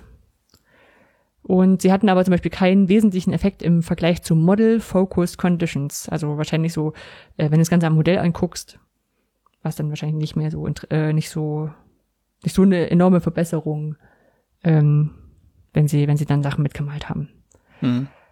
Ähm, gibt ein Stück weit auch unterschiedliche Theorien, die dem Ganzen zu, äh, ähm, zugrunde liegen, wie das Ganze am besten funktionieren würde. Dass man sich selber Bilder baut, dass man so ein festes Vokabular aufbaut, wie es bei Sketchnotes ja der Fall ist, Frameworks hat und so weiter Ja. und so fort. Ähm, Und dann haben sie angefangen, eine Meta-Analyse aufzubauen. Und das ist bei Literaturreviews immer ganz spannend, so welche Paper nehme ich da jetzt auf, welche nicht. Mhm. Und äh, sie haben immer. gesagt, okay, wenn wir die jetzt alle aufnehmen, wollen wir uns, wollen wir uns verschiedene, heißt es auch im Deutschen Moderatorvariablen? Ich bin bei Ja. Statistik immer ein bisschen schwach auf der Brust. Also so ein paar Variablen sich ansehen, wo sie nachher gucken wollen, ob das Einfluss hat oder nicht. Ähm, die haben sich erstmal überlegt. Und zwar wollen sie unterscheiden. Lerne ich von, von einem Text oder von einer Animation? Also Animation könnte in dem Fall auch ein Video sein, nicht irgendwas, was ähm, zeitlich sich verändert, während du, während du malst. Ähm, dann der Vergleich äh, Malen mit Stift auf Papier oder Computer gestützt. Dann hatten sie als Moderatorvariable noch das freie Zeichnen oder das Nutzen vorgefertigter Elemente, den Fachbereich und das, ich habe es mal Lernalter genannt, also das, das Schooling-Level. Also sind es jetzt junge Schülerinnen und Schüler oder sind das eher Studierende, ne? So. Und sie haben gesagt, das sind so alle Sachen, wo wir uns gedacht haben, es könnte ja einen Einfluss haben, da guck, die gucken wir uns mal an. Mhm. Ähm, was haben sie unter Zeichnung gezählt? Ähm, da haben sie gesagt, jede Kombination von händischer oder computergestützter Zeichnung, wo die Lernenden das finale Bilder, Bild selber erstellt haben. Also kein Ausmalbild, keine, was sie ausgeschlossen haben, sind Graphen, also so Diagramme, Balkendiagramme oder sowas, haben sie gesagt, das ist ja bloß die, eine übliche Abbildung von Zahlen. Ähm, sie haben keine Flowcharts oder Concept Maps reingenommen, weil das ist eigentlich nur eine wortbasierte Repräsentation mit einem Kasten drum. Sie haben keine Studien zu Malkursen, also Art, ne, also kein, keine Kunstkurse genommen und keine ähm, Kurse, die gesagt haben, wie nutze ich jetzt Paint. Also keine, keine Zeichensoftware, Ja. Lernkurse. Ähm, und nix, wo irgendwie multimediale Präsentationen angefertigt werden oder Poster oder Videos, wo das im Vordergrund stand. So, und dann haben sie sich die Datenbanken genommen und dann haben sie eine, eigentlich eine ganz interessante Sache gemacht, äh, die ich noch nie im Fokus hatte für sowas, weil es aber auch noch nicht so ein, also weil ich noch nicht so einen Fall hatte, wo so ein Standardwerk da ist. Also dieses, dieses Paper von Van Meta und Ghana ist wohl eine Standardpublikation, so dass quasi davon ausgegangen werden kann, ähm, wer über dieses Thema schreibt, hat den zitiert. Mhm. Und somit kannst du halt in Datenbanken, die ja häufig auch so diese, diese, wenn man so, so Paper hat, bei dem man nicht, nicht drauf zugreifen kann, ähm, da hat man ja meistens trotzdem unten so eine Liste an, an, an Studien, die zitiert wurden in diesem Paper. Ja. Na, so. Also war der große Ansatz erstmal zu sagen, okay, ähm, welche, welche Studien haben den, dieses Paper äh, zitiert und dann waren noch zwei andere Paper, die sie ausgewählt haben als, als wesentliche Standardpublikation. Ähm, dann haben sie äh, Studien mit Sketching und Drawing im Titel von denen, die sie da gefunden hatten. Und eine Schlagwortsuche, also dann haben sie noch das Ganze versucht zu erweitern über eine Schlagwortsuche von Drawing, Sketching, Learning, jeweils mit Abwandlung in Psy äh, PsycInfo, das ist eine Datenbank über Psychologie-Publikationen. Ähm, und haben dann weiterhin noch die Titel überflogen und haben noch in SSCI gesucht, das ist Social Science Citation Index, und haben nicht peer-reviewed Artikel noch in der ERIC Database gesucht. Also einfach, es gibt, haben halt verschiedene Publikationen gesucht auf verschiedenen Wege, aber der, der große Ausgangspunkt waren die anderen Publikationen. Ach so, genau. Und, und sie haben vor allem noch, ähm, was sie noch gemacht haben, ist, nachdem sie, sie äh, geschaut haben, wer diese erste Studie zitiert hat, haben sie die Autoren genommen, die mehrere Paper hatten, die diese Sache zitiert haben und haben sich von denen auch die anderen Publikationen Moment, angeguckt. Moment, das muss ich noch mal. Bitte? Das, das muss ich erst noch. Die haben, die haben was? Die haben. Okay, also sie haben, sie haben den ersten Schritt geguckt, wer hat diese, diese Standardstudie zitiert. Ja. So. Und angenommen, die haben rausgefunden, oh, der Oliver Tacke, der hat das dreimal zitiert. Dann haben sie sich noch angeguckt, was Oliver Tacke selber noch veröffentlicht hat. Ah, okay. So, weil ja dann davon ausgegangen werden kann, ähm, dass du ja in dem Fach irgendwie, also das ist meine, Mhm. meine, meine Erklärung jetzt dafür, die sehr logisch dafür Ja, klingt, ja. Ähm, dass du in diesem Fach aktiv bist und nach dreimal zitieren hast dich dann einfach selber zitiert. ja. Kann ja sein. Also ähm, so haben sie sich quasi dem Ganzen angenähert. Finde ich durchaus valide. Ähm, sie hatten dann Auswahlkriterien äh, genommen, äh, genannt, wo sie gesagt haben, nach diesen Auswahlkriterien kommt diese pa äh, dieses Paper entweder rein oder nicht. Und zwar, es sprich, entspricht äh, der Definition dieser äh, lernten, konzentrierten, äh, erstellten Bilder, Endgrafiken. Zeichnen wird als Lernstrategie behandelt. Also es ist keine Kunstform, keine Unterhaltung, keine Therapie. Ähm, es soll seit 2005 veröffentlicht sein. Sie haben Medizinstudierende ausgeschlossen, weil Zeichnen der Medizin wäre so ein eigenes Feld, was auch wohl gut untersucht wäre und einfach so ein anderer Bereich wäre. Den haben sie ausgeschlossen. Okay. Ähm, das Studiendesign ist so, dass man Effektgrößen berechnen kann und Mhm. dass die statistischen Angaben so gut sind, dass man da auch noch äh, weitere Berechnungen fahren kann. Also Durchschnitte und Standardabweichungen mussten mindestens gegeben sein. Mhm. Und alle Teilnehmer so, sollten in diesen Studien die gleichen Dinge oder Phänomene zeichnen. Ne? Also nicht so, alle haben ein anderes Video geschaut oder sowas. Und dann haben sie das Ding kodiert. Wir haben zwei grobe Arten von Studien gefunden. Die erste war so, äh, wir vergleichen damit, wir vergleichen, ob man besser lernt, wenn man Sachen mitzeichnet oder nicht Sachen mitzeichnet. Mhm. Na, also zeichnen oder nicht zeichnen. Und dann gab es noch die ähm, Studien, die untersucht haben, zeichnen oder besser zeichnen. Na, also kann ich durch irgendwelche Strategien diese, diesen Lerneffekt verbessern, wenn ich irgendwie was äh, ähm, verbessere, also Ja. im, äh, Improving Drawing. Ähm, sie haben sich drei Wissensarten auch angeschaut, äh, Faktenwissen, ähm, Inferential Learning, äh, was ich mit logischen Schlussfolgerungen grob übersetzt habe, wenn das Mhm. jetzt demnächst kommt. Ich hoffe, dass das kein Fachbegriff ist, der komplett was anderes bedeutet. Ähm, aber mit, mit äh, Übersetzungssoftware denke ich, das ist also auch vom, von, von der Beschreibung im Paper her, ist es so, so logische Schluss, äh, Schlüsse ziehen. Ne? Ja. Äh, und Transfer auf neue Bereiche. Und genau, die Moderationsvariablen hat man schon angeguckt. Und sie haben das alle drei gemacht, also alle, alle drei Studienautorinnen haben das gemacht und haben dann sich zusammengesetzt, haben geguckt, ob sie auf die gleichen Ergebnisse gekommen sind und wenn nicht, dann haben sie es aber ausdiskutiert, das, wie, wie das ja vorhin bei dir auch der Fall war. Ja. Ähm, als Software haben sie R verwendet. Statistiksoftware. Ja, das ist nicht so ungewöhnlich. Genau, ist eigentlich Standard mit. So, was kam raus? Ähm, ich glaube, ich habe ein bisschen zu viel rausgeschrieben. Ich werde mir ein bisschen, bisschen versuchen, das zu vereinfachen. Sie hatten ähm, 41 Publikationen im Peer-Reviewed-Bereich.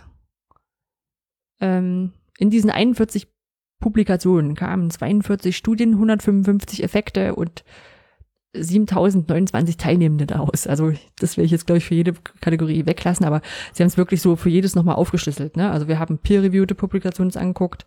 Mhm. Davon haben 41 dem Ganzen äh, äh, entsprochen. Also 91 haben sie gefunden, dann haben 41 diese Kriterien entsprochen. Und davon haben sie immer geguckt, wie viele Studien wurden da erwähnt. Ähm, da kann es natürlich sein, dass ein, eine Publikation mehrere Studien umfasst. Deswegen kann das abwägen, äh, wie viele Effekte wurden beobachtet, ne? also Effekte auf Faktenwissen und Effekte auf Handschreiben, ne? solche. Mhm. Wie viele Teilnehmende waren drin? Äh, Im Durchschnitt hatten die Studien eine, eine Probandengröße von 77,1 und von, also hatten von 22 bis 643 alles dabei.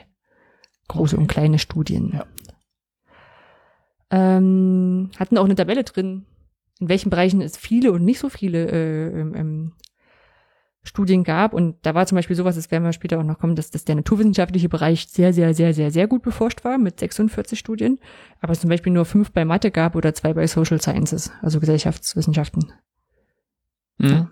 Und deswegen, ähm, das ist wirklich eine breite Wirkung, Okay. äh, äh, Studie.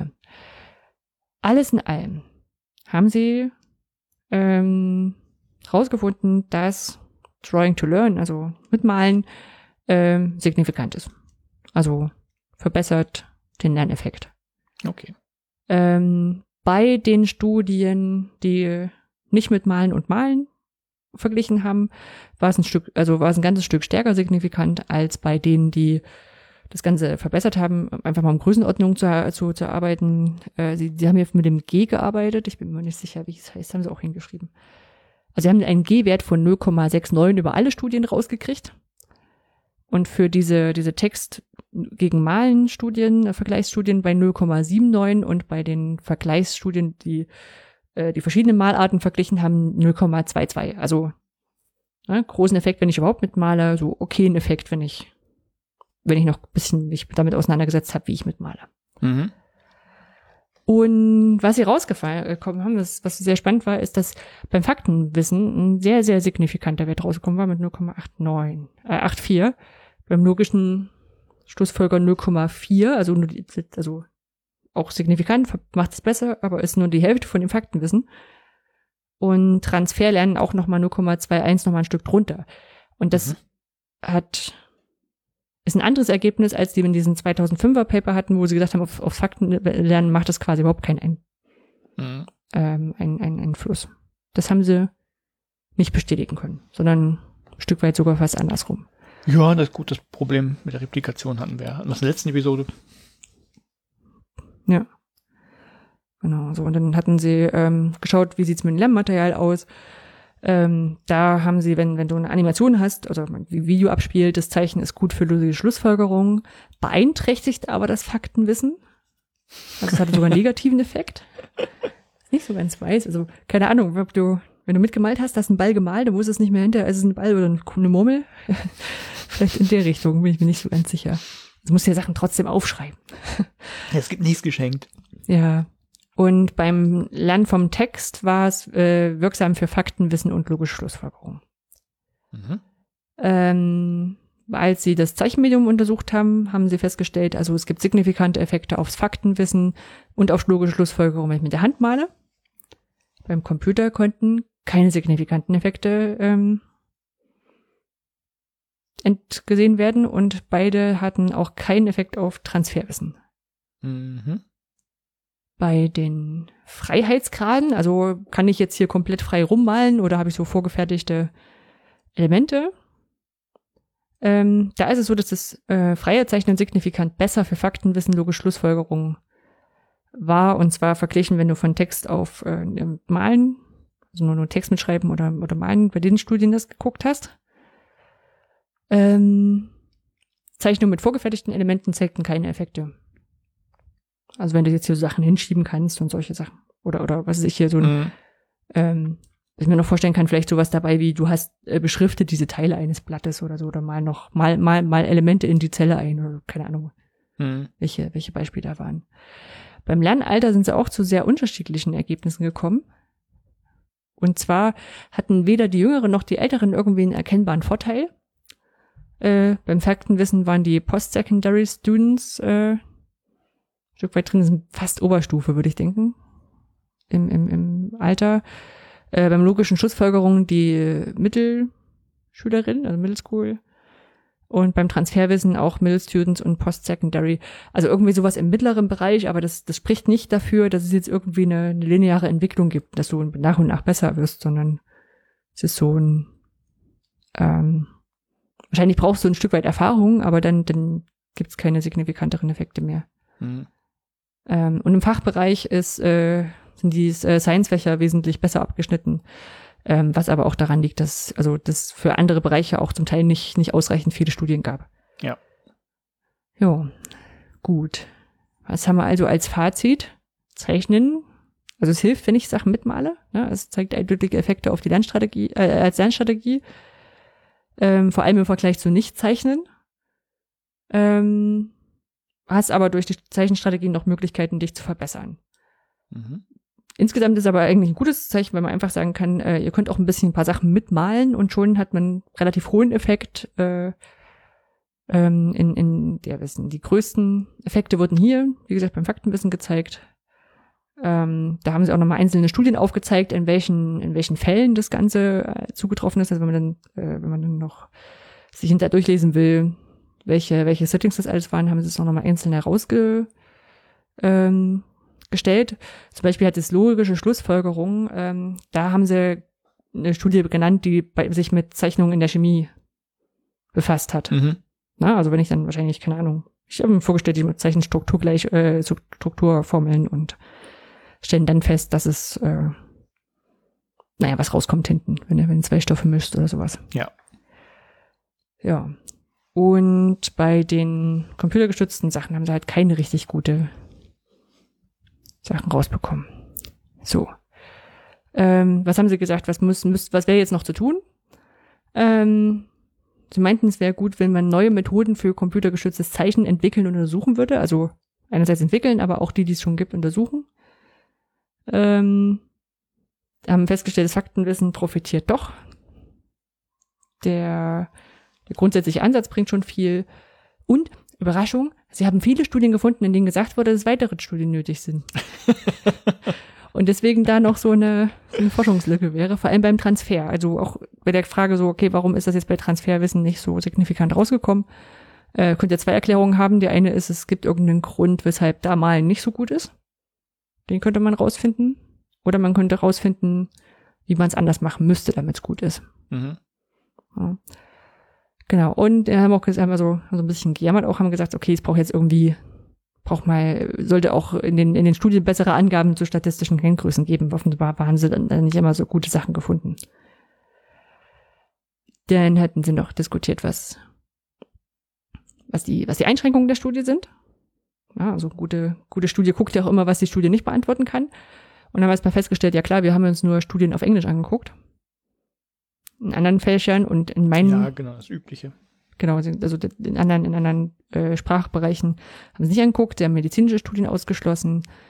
Ähm, die, die Variablen, die sie kodiert haben, sind zum Teil nicht unabhängig voneinander.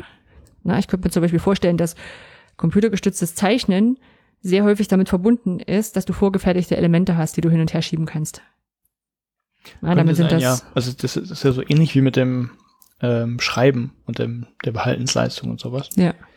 Genau, ne? also das heißt mit der Hand jetzt weniger, also du kannst Schablonen haben oder sowas, aber. Ja, ne, der, der spannende Vergleich wäre jetzt halt wirklich ein, ein, weißes Blatt Papier auf einem, also äh, eine weiße Tablet-Seite, wo du wirklich mit dem Stift so, oder Finger drauf zeichnest. Das wäre, ja, aber ja. gut, das, wenn es und, und ist schon, ist, hast du es ja nicht in der Hand. Genau.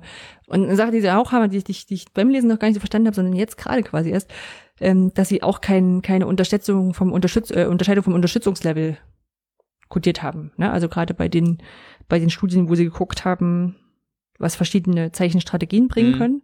Da haben sie das Ganze nicht eingeordnet und was ich mir auch gerade überlegt habe, ähm, was heißt denn vorgefertigte Teile? Heißt das schon, wenn ich beim, beim Tablet einstelle, ich möchte jetzt eine gerade Linie malen oder ein Rechteck aufziehen? ja. Ne, ist das schon ein vorgefertigtes Teil? Gilt es dann schon? Ist das schon Hilfe?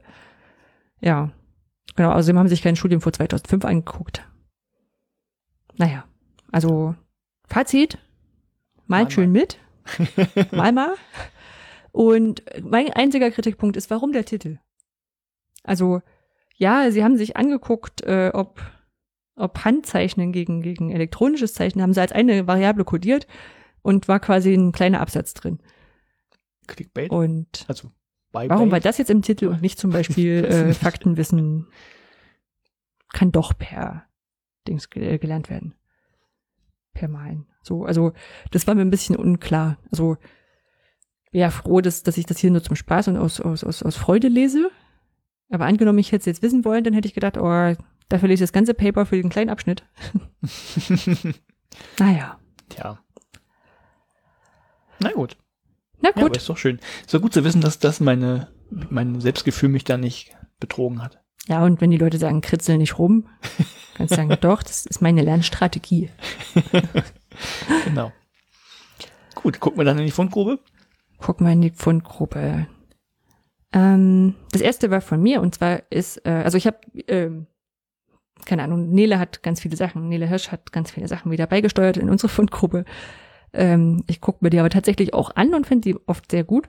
Ähm, also quasi jetzt nochmal doppelt qualitätsgesichert. Und zwar hat sie einen, zum einen hat sie einen, einen Seite oder einen kleinen Kurs gemacht, Selbstlernmaterialien gestalten.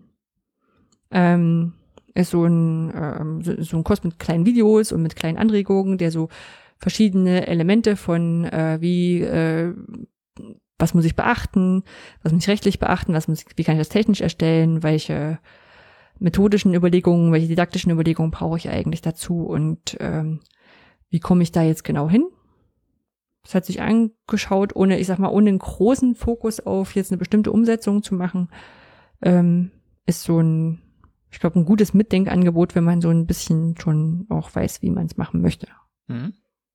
Also, und ist äh, wieder, wieder schön gemacht und steht, glaube ich, unter einer CC0-Lizenz. Das heißt, da kann man auch, wenn man anderen einen Tipp geben will, erstmal kann man drauf verlinken. Das ist die wertvollste Sache an dem Kurs, glaube ich. Deswegen habe ich sie auch heute reingeschrieben, damit die in den Shownotes steht und ich sie wiederfinden kann. Und man kann halt auch diese, diese Materialien, die sie da erstellt hat, auch wieder weiterverwenden. Ja. Genau. Dann hat Nele eine Seite gefunden, die heißt, äh, ich würde sagen, en, äh, äh Entraide Chatons. Das ist, glaube ich, eine französische Seite im ursprünglichen. Und dann geht's um freie Software-Online-Dienste. Es ist eine Webseite, hat sehr schöne, niedliche kleine Katzencartoons. Ja, ich sehe sie gerade.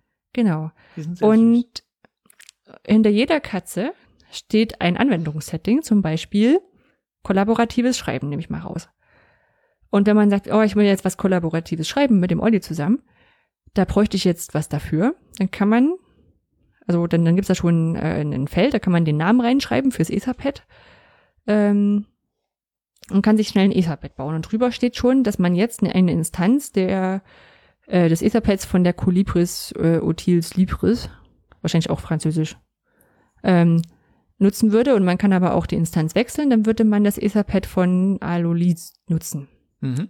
Ja, und dann hat, gibt's Videokonferenzen, da gibt's verschiedene Jitsi Meet ähm, Instanzen oder Big Blue Button auch, ähm, die da verlinkt sind oder äh, einen Zeitplan finde ich, nehme an, sind so Doodle äh, Alternativen. Und da gibt's so ganz viele kleine Werkzeuge, Linkkürzer und Bilder teilen und so Sachen. Ähm, wo man ja irgendwie kennt man da ja so, so Plattformen im Netz, die sowas anbieten, die man einfach mal schnell nutzen kann. Und die sind da zusammengeführt und das ist voll cool. Und es ist auch cool, weil die Seite auch wieder frei lizenziert ist. Das heißt, wenn man, wenn man sagt, ich möchte mir meine eigene Sammlung an Instanzen zusammenbauen, denen ich vertraue, weil ich vielleicht Mhm. anderen nicht vertraue, ähm, dann kann man das damit auch machen. Ja, cool. Fand's schön. So, dann ähm, habe ich etwas in die Fundgruppe getan, nämlich Oh My Git. Ähm, oh My Git, äh, oder ich fange, ich hole ein bisschen weiter aus. Wir haben vor Urzeiten, das muss jetzt ziemlich zu Anfang sogar schon gewesen sein, schon mal etwas von Blinry vorgestellt, nämlich ähm, äh, die IDEA-Karten, so hießen die, glaube ich. Das waren eben ähm, Computeralgorithmen, die so mit, mit IKEA-Bauanleitungen quasi dargestellt wurden. Wer sich daran erinnert, das ist von Blinry. Und er hat was Neues gebaut, zusammen äh, mit äh, äh, Bleep Track. Mhm. Und ich sage übrigens Blinry, er hat natürlich auch einen richtigen Namen, aber ich habe gesehen, er hat, äh, er hat sich tatsächlich in seinen Personalausweis Blinry als Künstlernamen eintragen lassen. Also ist das jetzt Blinry. Genau. Und ähm, er hat zusammen mit, mit Bleep Track etwas sehr Schönes erstellt, nämlich ein Spiel, mit dem man lernen kann, wie Git funktioniert. Anja, kennst du Git? Vom Ja. Namen her, vom Namen her reicht, genau. Ne? Wer es nicht kennt, äh, ist halt eigentlich eine schöne Software, die, äh, mit der man so Versionsverwaltung von Texten machen kann und dann sehen kann, wer ähm, äh, man kann unterschiedlich, ja, also man kann kollaborativ Texte erstellen, die zusammenfügen und hat Versionskontrolle und wie viele schöne Sachen kann man da machen, braucht man eigentlich zum Programmieren. Und Git ist aber eigentlich nur die Software da drunter und wie, da gibt's so Befehle und die muss man eintippen. Und es ist ja vielleicht nicht hm, jedermanns Sache, das irgendwie so zu lernen. Ne? Man hat so eine schwarz-weiße Konsole und naja, hm, Befehle lernen. Und warum macht man das jetzt nicht schön mit einem Computerspiel, wo man in, mehreren Levels einfach grafisch dadurch durchgeführt wird und man hat eben nicht Git-Befehle, die man eintippen muss. Kann man machen, wenn man will. Äh, Fun Fact, da liegt sogar ein Git drunter. Ähm, aber man kann einfach, man hat Karten und da steht halt, was weiß ich, ähm, man geht Pull oder sowas. Das heißt, man holt sich jetzt Pull, ne, Pullen, äh, holt sich jetzt zum Beispiel irgendwie aktuellen ähm, Quelltext oder Text oder was auch immer das ist und dann legt man halt nur die Karte da drauf und dann sieht man auch gleich grafisch, wie sich so ein Baum auffächert und was da passiert und dass da jetzt offensichtlich was runter. Es ist ganz toll. Äh, kann ich nur empfehlen. Also wer ähm, Leuten mal Git näher bringen will, ich höre das ja immer mal wieder, so auf einigen Barcamps auch, dass Git toll wäre, um zusammen Text irgendwie zu verfassen und äh, andere Sachen zu machen ähm, und Leute irgendwie Schwierigkeiten haben, mit Git umzugehen, kann man denen jetzt sagen, guck mal, spielst du einfach Oh my Git und dann lernst du, wie Git funktioniert. Ist eine tolle Sache. Ja. Hast du schon äh, angeguckt oder hast du auch Ja, direkt ich habe mir das sehr- einmal so angeguckt. Ja, ja, ja. Hm? Es ist optisch natürlich ähm, ja ein bisschen basic, sage ich mal, aber es ist natürlich Open Source Software, wer will. Ähm, wenn jemand grafisch sehr ambitioniert ist und da mehr kann, äh, darf man sich da bestimmt einbringen. Also ist ist eine lustige Sache. Also es ist auch wie so, so ein- wie man es von Spielen kennt, so mit mit Onboarding fängt es ja einfach an. Man bekommt erstmal alles erklärt, was hier, was man hier überhaupt macht und dann äh, nach und nach wird es halt komplizierter und so weiter. Man kann sich seine eigenen Levels bauen, wenn man will. Also man kann da sehr viele schöne Sachen mitmachen. Ja. Such gerade noch ein Easter Egg in der Lizenz. Also Das Spiel ist lizenziert unter einer Blue Oak Model License 1.0. Und ähm, die beiden, also Blinry und, und, und, und Bleeptrack, machen ja auch häufig die, das, das Grafikdesign für die CCC-Events. Mhm. Und die haben dann ab und zu so bekloppte Lizenzen, so wie hier äh, Do What You Want, but äh, Think About the Omen und sowas. Also dann dass das YouTube-Video verlinkt ist und sowas. Und ich glaube, das kann, allein deswegen sollte man sich es nochmal angucken. Wahrscheinlich ist auch irgendwas versteckt. Bestimmt. Ja. Ist immer sehr schön. A modern alternative to MIT license. It's a pleasant to read. Na, vielleicht ist es doch nur langweilig. Wurde auch vom BMBF ge gefördert. Ja, gut. Dann habe ich noch ähm, eine kleine Seite, die eigentlich eine gute Idee ist, wo ich, ähm, wo ich gerne mal Zeit hätte, die in verschiedene Sachen einzubauen. Und zwar ähm, äh, weiß ich, dass es äh, im Nachgang zu dieser OER Goldstandard Buchvorstellung, da ist in einer Gruppe die Idee gekommen, wenn ich hier irgendwie was copy and paste von einem frei lizenzierten Text zum Beispiel, dann wäre es doch besser, ich würde gleich so einen Lizenzhinweis mitnehmen. Mhm. Ja, und dann haben sie wohl auch so dran gedacht, ich weiß nicht, ob du das schon mal gemacht hast, bei, bei, bei DeepL, also bei diesen, bei dieser ähm, Trans-Übersetzung. Ja, ja, das hat der damals, ich glaube, äh, das war bei uns tatsächlich dran. Also, Genau. Bei der Übersetzungssoftware, da hast du ja, wenn du, wenn du längere Texte übersetzt und die copy and pastest, dann steht immer drunter, äh, über, äh, übersetzt mit DeepL. mhm. da automatisch mitkopiert, obwohl es vorher nicht da steht. Magic. Und, ähm, und Nele hat quasi da mal geschaut und offenbar was remixt, äh, was ähm, genau das gleiche macht. Das heißt, du hast so, so ein, du hast so eine Website und wenn du von da was kopierst, dann kannst du da ein, fügst es ein und drunter steht so ein Lizenzhinweis. Ja. Oder jeder andere Text, den du vorher festgelegt hast, weil es ja Programmierung. Ähm, und das ist eigentlich eine ziemlich coole Idee, wo ich mich frage, warum sind wir da eigentlich die ganzen Jahre nicht drauf gekommen? Weißt So. du. Hm. Von daher, das, so, ich weiß noch nicht so richtig, wo und wie das praktikabel wäre. Aber bei so, so, so Open Access Skripten oder sowas, ich glaube, das wäre schon gut. Macht man es den Leuten zumindest leichter. Ja. Ja. Also kleine Spielerei, guckt euch das mal an. Es ist wirklich, also, es steht da, was man machen muss, um es einfach mal selber rauszufinden. Dann denkt man erst, boah, das geht. Nee, es ist Ja. eine Zeile Quelltext, die man dafür braucht. Ja. Also die, die nicht schmälern, nicht? Ich finde das toll. Ich finde gerade toll, dass Nedel Hm? kommt ja überhaupt nicht aus der Programmierwelt, dass sie das dann einfach mal. Finde ich schon Ja, ja. raus, wie das geht, macht. Das ist toll. Aber Ja, ja, aber die Idee ist ja eigentlich das, das, Ding, das, genau, das ist faszinierend. Eigentlich ist das sehr trivial und hat noch niemand gemacht. Ja, ja, aber auch, also international habe ich es auch noch nicht gesehen. Also es ist jetzt nicht so, dass jetzt einfach nur Deutschland wieder es nicht gekannt hat, sondern hm, kleine Sache, mal gucken, was draus wird. Und dann auch eine Sache, die eigentlich aus dieser, aus dieser OER Goldstandard Buchvorstellungsrunde entstanden ist, haben wir drüber gesprochen. Weiß gar nicht, ich glaube, ich war in der Gruppe von den Bildern äh, drin oder sowas. Ähm, wir haben drüber gesprochen, dass es ja irgendwie cool wäre, man hätte so eine App, wo man Sachen so, so gleich unterwegs so auf Wikipedia hochladen kann. Mhm. Ne, so, und vielleicht auch sehen könnte, wo jetzt Bilder fehlen. Es ist Wikipedia oder ist nur Wikidata? Ja. Die Antwort ist ja. Und äh, äh, beim, beim drüber reden habe ich gedacht, ich gucke jetzt einfach mal, weil das ist irgendwie so total naheliegend, dass es sowas eigentlich geben müsste. Und natürlich gibt's sowas.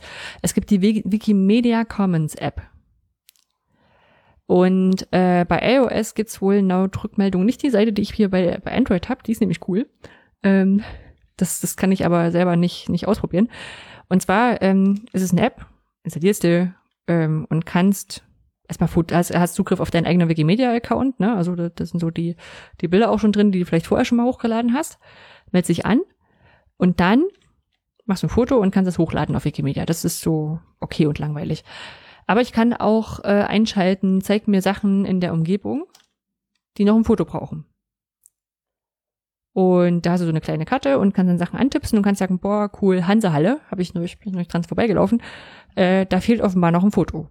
Mhm. Ein Foto gemacht, mit dieser App, hochgeladen, dran geschrieben, ist mir alles egal, CC0. Ähm, keinen großen Aufriss weitergemacht, man kann hätte bestimmt noch Beschreibungstext und alles einfügen können.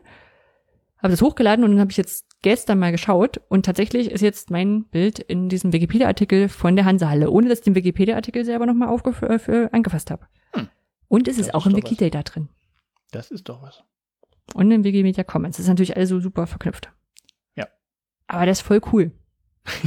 Hat man jetzt vorhin ja, ich neue- fragte, weil ich, äh, weil ich vorhin auch, ich, äh, auf dem Weg habe ich tatsächlich auch ein Foto gemacht. Und jetzt überlege ich gerade, äh, ist das, äh, nee, das war eine E-Mail. Also gut, das ist die Frage. Ist ja fragt, ob es nur in Wikidata landet, weil es nämlich noch nicht in der Wikipedia ist. Und da sehe ich aber auch gerade, ist schon das ein vergleichbares Foto drin. Hm. Also deshalb weiß ich, na, ist gut. Vielleicht noch nicht ganz so gut verknüpft. Genau, ich kann mir, ich kann mir das auch fehlt vorstellen, noch, dass es vielleicht dann noch mal jemanden abhaken muss oder so. Ich habe ja, Ja, jetzt irgendwie, ich glaube, wir sind Montag spazieren gegangen und gestern geguckt, da war, da war Mittwoch, ne? Also war schon ein bisschen Zeit, ist jetzt nicht einfach Magic hochgeladen. Ähm, aber schon cool. Weil du es einfach mal mit auf den Weg machen kannst. Und ich sag mal, ähm, ich kenne, glaube ich, jetzt ja auch alle Spaziergänge hier um, um, in der, um, die, um die Ecke. Kann man aber noch mal, noch mal gucken, was man da noch fotografieren könnte. Ja. Jo. Gut, machen wir weiter mit der Politik. Ja. Äh, beim letzten Mal haben wir noch äh, in den Veranstaltungstipps eine Veranstaltung empfohlen, die heißt, oder hieß, heißt sie immer noch? Sie heißt immer noch Bildung Digital, sie ist nur schon vorbei. ich, Ähm, Initiative. Initiative. Ich glaube, die Veranstaltung hieß, hieß nicht auch Bildung Digital? Ja. Ja, ja, wie auch immer. Ähm, die haben wir empfohlen und wir haben sie uns ja tatsächlich auch angeguckt. Äh, ich war nicht ganz von Anfang an dabei, ich kam erst irgendwie später dazu. Und mh, sie hat ein bisschen was im, im Netz zumindest äh, an, an äh, Berichten auch hervorgerufen, in, in unserer Bubble zumindest. Äh, vielleicht fangen wir mal an. Also, ich bin ja später dazugekommen und es war ja so angekündigt als interaktive Veranstaltung, wo man sich einbringen kann. So haben wir sie ja auch angekündigt, weil das ja da drin stand. Und ist ja auch nicht falsch gewesen. Sie haben dann halt einen, ähm, also der erste Teil war eine Vortragsgeschichte und dann im hinteren Teil war so ein Mischmasch aus, da stellt jemand was vor und dann kann man Fragen dazu stellen. Das lief halt über ein äh, Slido, irgendwie so hieß das, das Werkzeug. Ich habe den Namen jetzt nicht irgendwie. Ich hätte Slido genannt. Slido, ja, hm? genau. Ähm, genau, so, und was ist dann passiert? Ich fand es ein bisschen komisch. Also man konnte Fragen stellen, es wurden auch Fragen gestellt und einige natürlich abseits vom Thema, das ist ja auch okay, also waren ja die Möglichkeit, einige waren zum Thema und man konnte dann abstimmen. So, und meine intuitive Vermutung war natürlich, okay, wenn da jetzt viele für eine Frage abstimmen, dann wird die auch gestellt. Weil warum sollte man sonst so einen Daumen daneben haben zum Abstimmen? Hm. Äh, ist dann aber irgendwie nicht passiert, sondern so gefühlt haben, dann- wurden dann die Fragen genommen, die einem gerade irgendwie in den Kram passten. Äh, ganz am Ende wurde nochmal beschwichtigt und gesagt, nein, das sollte natürlich, sie, den Unmut haben sie schon irgendwie wahrgenommen, hat wohl jemand aufgepasst auf Twitter, äh, dass sich da Leute irgendwie beschweren und ähm, also gutes Management äh, erstmal in dem Fall, die haben drauf aufgepasst.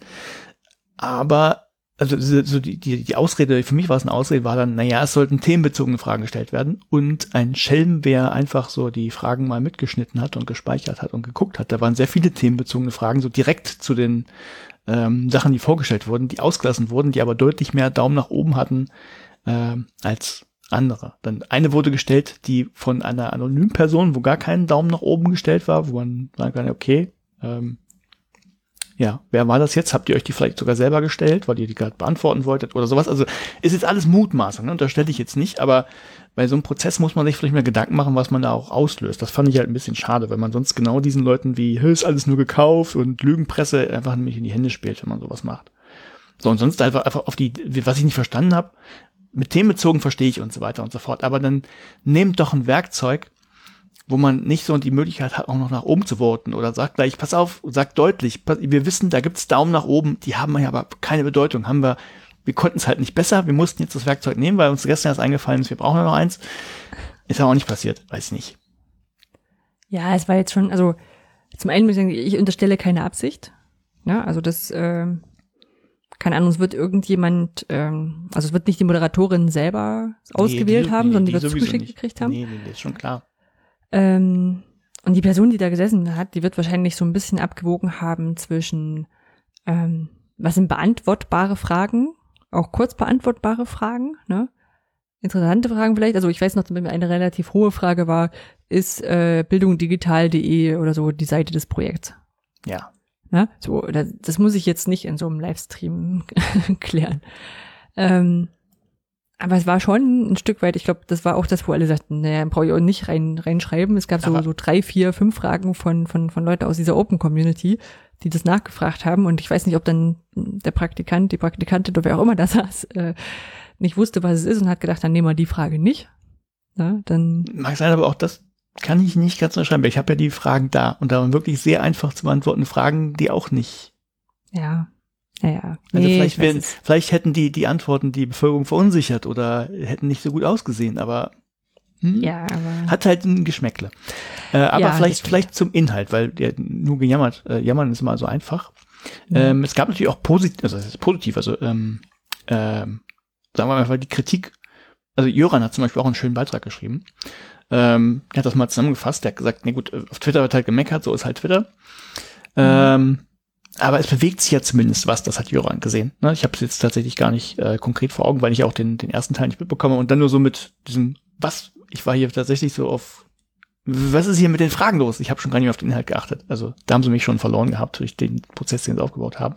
Mhm. Aber es gab ja wohl auch ein paar schöne Sachen. Vielleicht hast du da noch ein bisschen Einblick in inhaltlich. Ja, es gab halt, es gibt halt so, so zwei, zwei Aspekte, die man jetzt reinziehen kann. Man kann jetzt einerseits sagen, so, ich saß danach so ein bisschen da und dachte so, was, was ist jetzt diese Initiative?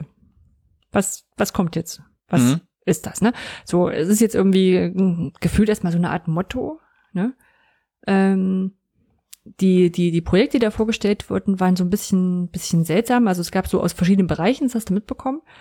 Aber es waren jetzt nicht nur BMBF geförderte Projekte oder sowas, oder, oder zumindest habe ich es dann nicht mitbekommen, was so diese, diese Klammer war. Ne? Also die haben ja auch zum Beispiel die, die Anton-App vorgestellt, wo ich dachte so, ähm, ja, kann man machen, aber es ist ja, jetzt eine von, von der hatte ich auch eine Frage, aber die ist nicht beantwortet worden. Ja, ne, so und Oh, vielleicht sollte äh, ich das, das, darf ich das noch? ja. Also ist jetzt auch, ist jetzt ein bisschen pieksen.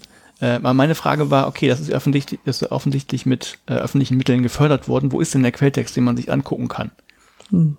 Äh, kam ja keine Antwort, weil Ja, es den Quelltext noch nicht gibt. Ja, der, ja, jetzt kommt aber der Schlenker, wenn, wenn der Quelltext öffentlich gewesen wäre, hätte sich den vielleicht mal jemand angeguckt und festgestellt, dass eine Datenschutzlücke drin ist, die jetzt letzte Woche tatsächlich auch, äh, ja, leider zugeschlagen hat. Also, äh, ja, ja, mussten pflegen. Ja, gut, egal.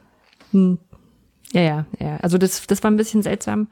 Ähm, ansonsten hatten, hatten viele ihre Hausaufgaben so gemacht.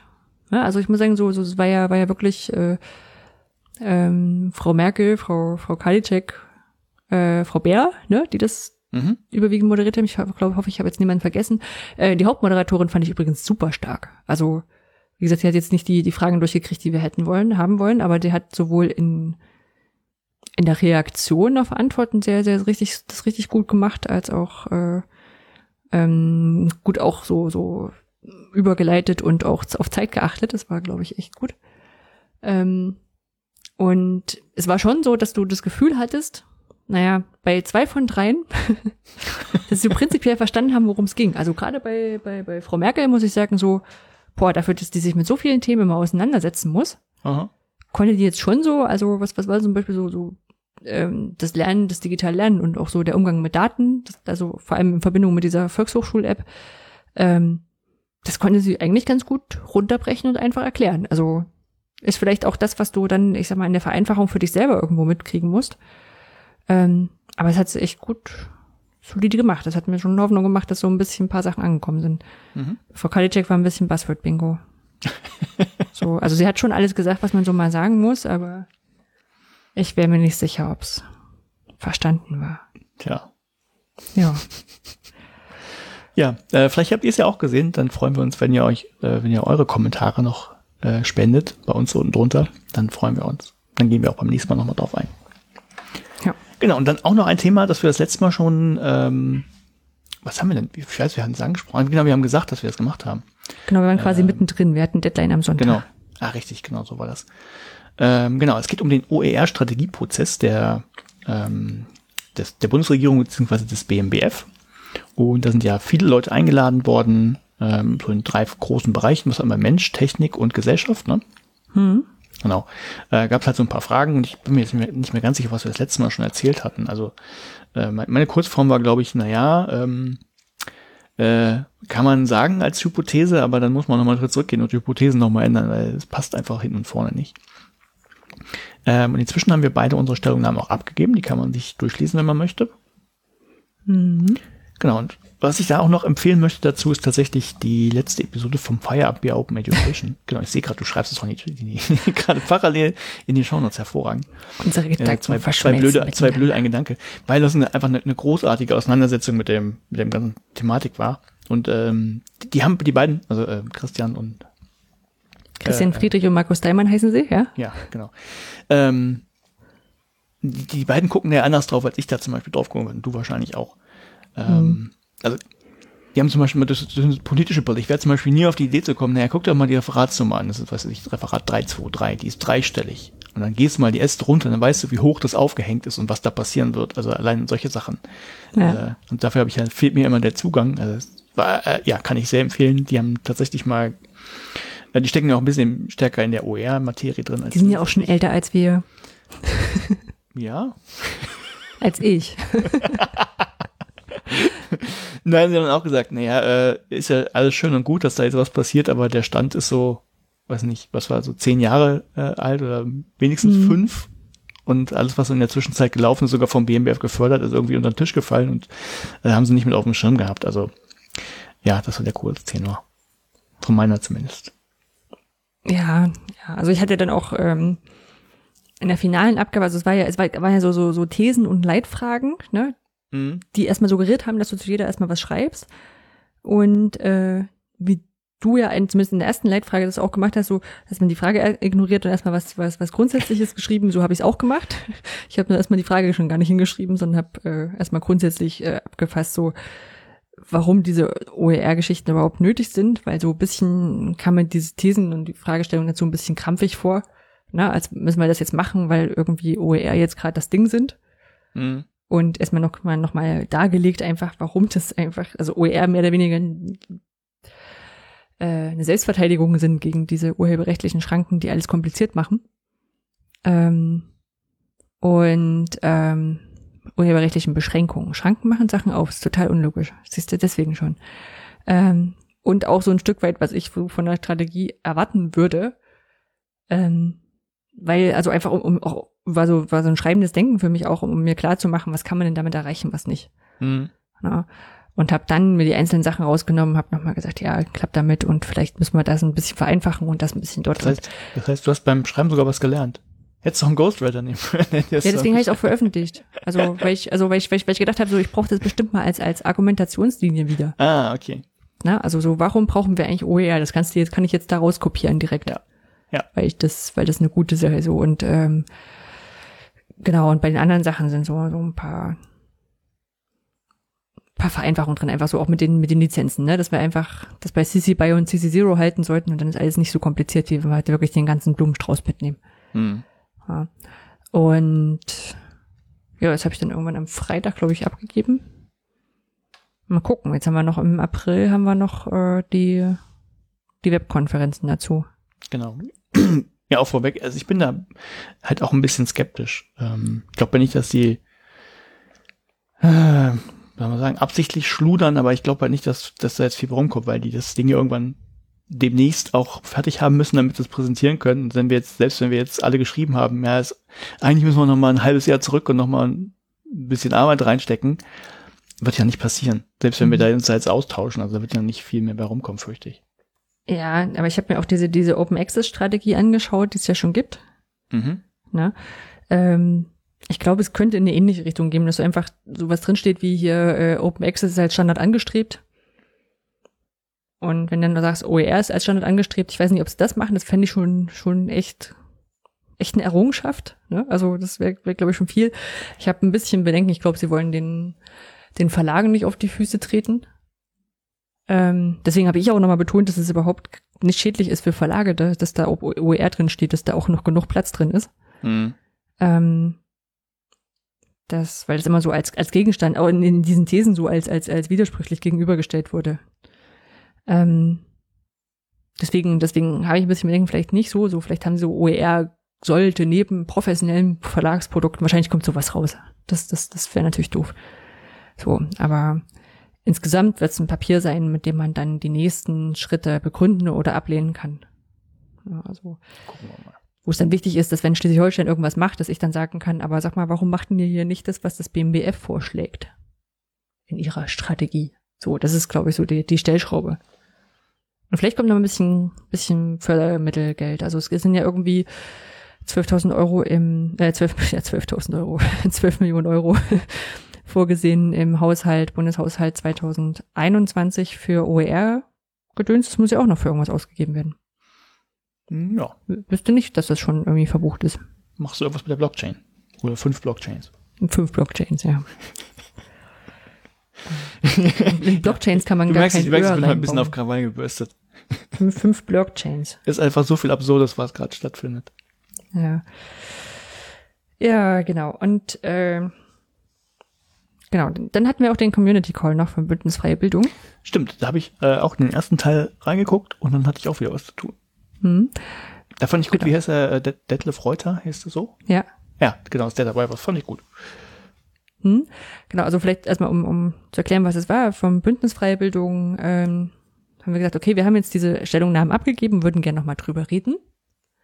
Ähm, und haben da, also Dominik, äh, Dominik hat dann, Dominik hat dann eingeladen und da bestand wohl auch Interesse vom BMBF, der Detlef Reuter der das Ganze koordiniert hat, also von dem man die E-Mails bekommen hatte. äh, der ist dazugekommen, dann wurden verschiedene Fraktionen angefragt, äh, bei denen live hatte Birke Buhl-Bischoff Zeit. Ähm, die ist von der Fraktion Die Linken. Und äh, Maya Völlers von der SPD hat noch ein Videostatement eingereicht. Sonst war da nicht viel zu machen. Ich muss aber sagen, wir hatten, glaube ich, mit einer Woche Vorlauf das Ganze Hm. angefragt. Also will ich jetzt auch nicht sagen, hier die FDP die interessiert sich gar nicht dafür. Das stimmt nicht. Die Bundes-FDP hat tatsächlich relativ viele Anfragen zu OER gestellt im Bundestag.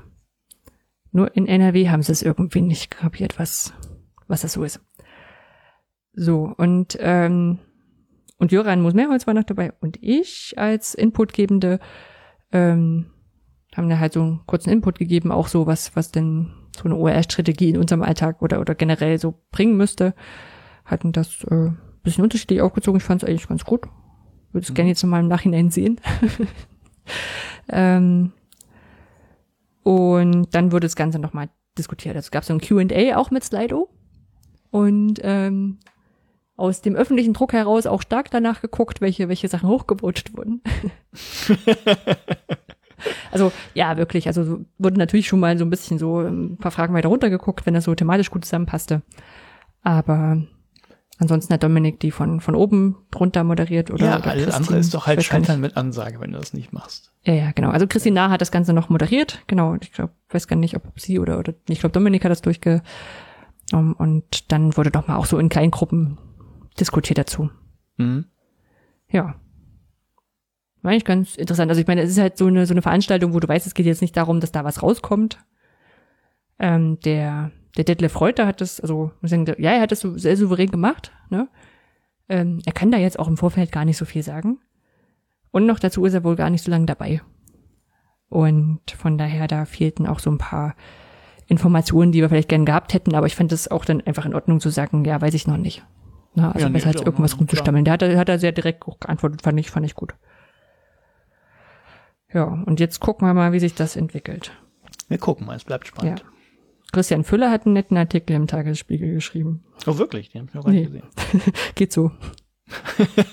Aber ich habe ich hab, äh, ich hab die Verlage benannt, das hat er bemerkt. OER Oh, engagierte mir ersten den noch mal- Stunde, den das kann ich mir jetzt unter, auf die Visitenkarte drucken lassen. Ja. Gut. Ja, machen wir noch Veranstaltungstipps, ne? Veranstaltungstipps. Musst du machen. Ich hab, äh, ah, doch, das Hochschulcamp kenne ich, aber den Rest kenne ich gar nicht. Das zweite kennst du noch nicht? Nee? Gut. Ähm, äh, wir fangen an. Und zwar, wenn ihr das jetzt relativ frisch hört habt, könnt ihr vielleicht noch reingucken. Und zwar am 15. bis 19. März findet das Action Bound Bound Design Festival statt. Action Bound ist so eine App, mit der man so kleine Schnitzeljagden machen kann. Und ja, die machen halt ein Designfestival, machen Workshops, Vorträge und so weiter. Es ist aber wohl schon vieles ausgebucht, was eine Teilnehmerbegrenzung hat. Ich hatte mir das mal aufgeschrieben, weil ich vielleicht teilnehmen wollte, aber ich glaube, ich schaff's nicht. Hm. Gut, dann geht so langsam los, die Planung 2. bis 5. April, also Ostern. Äh, das DIVOC Reboot to Respawn, das ist quasi das Easter Egg, die, die Osterveranstaltung des Chaos Communication, äh, Chaos Computer Clubs. Und da geht es jetzt so langsam los. Man kann eigene ähm, Gathertown-Welten einreichen, man kann eigene ähm, Lightning, äh, ein, äh, Lightning Talks anmelden, man kann Self-Organized Sessions eintragen, kann sich als Engel melden, kann Merch kaufen, rumtelefonieren. Merch kaufen. Merch kaufen Mhm. ist immer gut. Und am 18. Mai, das ist noch ein bisschen hin, aber es gibt schon Tickets und ich weiß gar nicht, ob die erste Welle jetzt schon, Tickets jetzt schon ausverkauft ist, äh, gibt's das Hochschulcamp. Barcamp im Hochschulbereich. Wir wären hingefahren, letztes Jahr. Da war dieses Corona-Zeug, die haben es abgesagt und wir haben uns gefragt, warum? Ist Ja. doch bloß eine Grippe. Genau. Kann man, Ja, glaube ich, weiß gar nicht, ob ja, es im glaub, wir haben Podcast schon gesagt, gesagt nee, ist okay, ist schon okay, dass sie es absagen, aber dass es dann eine Pandemie wird, hat man auch nicht gedacht. Ja, ja, ja, aber ich weiß, also ich weiß in dem Moment, wo wir, wo wir die Abs, also wo wir die Mail bekommen haben, da haben wir schon gesagt, also gerade als Hochschulveranstaltung sollen sich doch mal das angucken. Also da muss ich sagen, da haben wir es auch falsch eingeschätzt. Ja. Also Können wir nicht anders, im, im rückblickend, rückblickend war das alles total richtig, was die Ja. gemacht haben. Ja. Genau, ich glaube, so hatten wir, so hatten wir es dann, glaube ich, auch so, so mit, mit Fazit, so, naja, wird dann auch kein Superspreader-Event sein. Ja, naja. Genau, und da ist jetzt im 18. Mai ist eine Online-Veranstaltung dazu. Genau. Aber dann haben die nicht das, äh, den Fokus Podcast, nehme ich an. Ähm, hat Nicolas Wörth schon nachgefragt, äh, da haben sie gesagt, nein, aber es wird wohl auch Platz dafür geben. So, Okay. ich meine, es ist ja letztendlich ist ein Barcamp. Ich weiß nicht, ob es noch ein anderes, wahrscheinlich, also ich würde jetzt mal wetten, sie machen jetzt so glaube letzten- Pandemie letzten als, als Hauptthema. die- Dieser, dieser aufge, aufgezogen ist, ist falsch. Der, ähm, der Rahmen, dem im, speziell dieses, diese Podcast-WG da bilden sollte und sowas. Genau, Podcast-WG und das Equipment, was sie angeschleppt hatten, das ist halt in Präsenz nochmal was anderes. Und wenn du jetzt sagst, wir möchten einen Podcast-Sessions machen und dabei Podcast aufnehmen, dann hindert das einem keinen dran und die haben kein Stück mehr Aufwand. Ja. Ja, genau. Ähm, Tickets äh, haben jetzt Early Bird 15 Euro gekostet, also nichts, was, was schadet. Das geht. Mal gucken. Ich habe schon angemeldet als Weiterbildung. Wobei mir die 15 Euro nicht, äh, nicht wichtig sind, sondern eher so, dass ich den Tag nee, jetzt keinen Urlaub nehmen muss. Ja. Ja, 15 Euro zahle ich auch selber dafür. Also das ist ja der Aufwand groß. Ja, Möchtest du keine Formulare ausfüllen? ja, das geht schon alles. Also mittlerweile können wir ja fast alles sogar digital hinschicken. Uh. Ja, also es muss eine Unterschrift drauf, aber die habe ich ja mittlerweile im Acrobat auch eingescannt. Na so.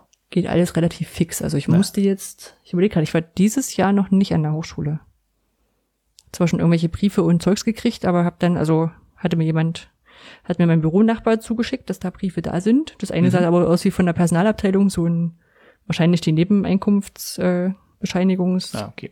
äh, Eingangsbenachrichtigung. Ja. Und dann habe ich gesagt, also der andere Brief, keine Ahnung. Wenn es wichtig ist, schreiben die noch mal eine Mail und wer, wer, ich glaube, wer, wer jetzt einen Haltung. Brief schickt, also dann ist nicht dringend. Blöd ist, wenn irgendwie Gummibärchen irgendwo drin sind und die jetzt hart werden. Aber mal gucken. Will vielleicht sowieso demnächst mal beim, beim FabLab die, die Türen für dieses Regal abholen. Und dann würde ich mal ins Postfach schauen. Ja. Dann haben wir noch eine Weltverbesserungsidee. genau. Machen wir die Welt noch besser? Ja, das ist jetzt heute, heute mal die Frage. Also vielleicht Hm. so wie, wie immer erstmal den Hintergrund, falls ihr uns noch nicht gehört habt. Ähm, bei Podcasts ist das ja häufig so, wir sind auch schon zumindest ein, zwei Mal gefragt worden, hey, können wir euch nicht irgendwie ein paar Euro in den Hut werfen? Ihr habt da ja auch Kosten. Und dann sagen wir, nee, das machen wir für uns, das ist schon okay. Äh, können wir alles noch bezahlen? Wir sind jetzt nicht, haben jetzt nicht 100.000 ähm, Abrufe pro, pro Folge oder sowas. Wir haben erst 90.000. Knapp. Na, ja, nicht mal zusammen, glaube ich. Ähm, ähm, ähm, ähm, genau, und dann haben wir gesagt, wenn ihr, wenn ihr irgendwie Geld loswerden möchtet, um, um irgendwas Gutes zu tun, dann gebt das doch ähm, an zu irgendwie ja, eine, eine wohltätige Organisation oder eine andere gute ähm, Geschichte, wo man Geld spenden kann. Und wenn ihr da nichts, euch da nichts einfällt, dann äh, stellen wir euch einfach jedes Mal was vor und dann könnt ihr da ein bisschen Euro, äh, bisschen Euro, meine Güte, was ist denn los? Ein bisschen Geld da lassen. Äh, heute haben wir etwas, da ist nicht so ganz klar, ob das die Welt wirklich besser macht. Ich glaube schon, die Welt macht es besser, aber es ist so ein bisschen streitbar. Von daher äh, hört einfach mal zu. Es gibt äh, seit dieser Woche oder ähm, Ende letzter Woche, ich bin mir jetzt auch nicht ganz sicher, eine Spendenaktion, die nennt sich Bricks for the Kids. Die hat einfach zum Ziel ähm, für Kinder in ähm, Kinderpflegeheimen und sowas oder in, Waisenhäusern einfach ähm, viele Lego, also ja, das, das kommt, jetzt kommt schon ein Punkt. Viele Klemmbausteine, also ihr wisst, alle sagen Legos, ich meine damit Legosteine, also die Dinger mit den Noppen oben drauf aus Plastik, ähm, zu kaufen und die dann einfach den Kindern zu schenken. Und gekauft werden soll das aber nicht bei der großen Firma Lego, sondern bei vielen kleinen ähm, anderen Händlern, die eben auch Klemmbausteine herstellen, die eben Lego-Steine, ich sag Lego-Steine, das sind Legos, fertig, äh, die Legos herstellen. So, und erstmal nichts Schlimmes, also trotzdem kriegen die ja was zum Spielen, die Kinder, von daher ist es ja eine gute Idee. Aber das Ganze ist ins Leben gerufen worden, so als Nebenschauplatz eigentlich zu einer juristischen Streiterei zwischen ähm, Lego, der Firma, und äh, ähm, der Firma Steingemachtes, die ist Generalimporteur für Cuman. Cuman ist halt ein anderer Hersteller, der auch Lego-Steine herstellt. Äh, so und, was? Klemmbausteine. Ich habe doch gesagt, Lego, es sind Legos. Alle, die ganze Welt sagt Legos, fand ich. Dann steht da nicht Lego oben drauf, dann steht da halt Cuman oder sonst was oben drauf. Meine Güte. Es sind Legos. Ähm, von mir aus Klemmbausteine. Also, die stellen auch Klemmbausteine her und ähm, naja, das ist wie gesagt so eine ein bisschen eine Trotzreaktion, weil es halt Rechtsstreitigkeiten gibt und äh, wahrscheinlich, ähm, wenn man jetzt gut und böse verteilen müsste, hat der Generalimporteur auch 51 Prozent Gutes auf seiner Seite und Lego nur 49 Prozent, so meine Einschätzung, sagen wir es einfach so. Ist halt eine kleine Schlammschlacht, aber um eher als kleiner Importeur, der, der ist halt eine, ist eine ganz kleine Firma, äh, überhaupt irgendwie eine Möglichkeit zu haben, gegen Lego den großen äh, Koloss anzugehen, hat er gesagt, na gut, dann gehe ich damit in die Öffentlichkeit, dann mache ich jetzt halt diese Spendenaktion. Die läuft aber auch ganz gut. Ähm, aber müsst ihr euch überlegen, ob ähm, ihr das machen wollt. Also ist eigentlich an sich eine gute Sache. Kinder bekommen Klemmbausteine zum Spielen. Ähm, es ist auch schon viel Geld zusammengekommen. Das heißt, es werden schon einige Bausteine, die man dafür kaufen kann. Äh, aber er hat halt so ein Geschmäckler, weil es halt aus einer Aktion entstanden ist. Müsst ihr euch wissen, äh, euch überlegen, wo ihr da steht. Und ja, wenn ihr wollt, findet ihr natürlich die Links dann in den Show Notes. Ja, ja. Sehr gut. Dann, ach, eine Sache hätte ich noch, Hausmeisterei. Habe ich nicht ja. aufgeschrieben. Ja. Aber ähm, das, der o, das OER Goldstandardbuch ist doch da. Mhm. Und ähm, ich war schon hin und her gerissen, weil also so im Sinne von Buch kaufen, aber ich will das ja nicht, also wenn also, finde ich finde ich gut, auch das zu unterstützen. Ich meine, es ist jetzt auch durch diesen Selbstverlag und es ist wirklich also nicht teuer.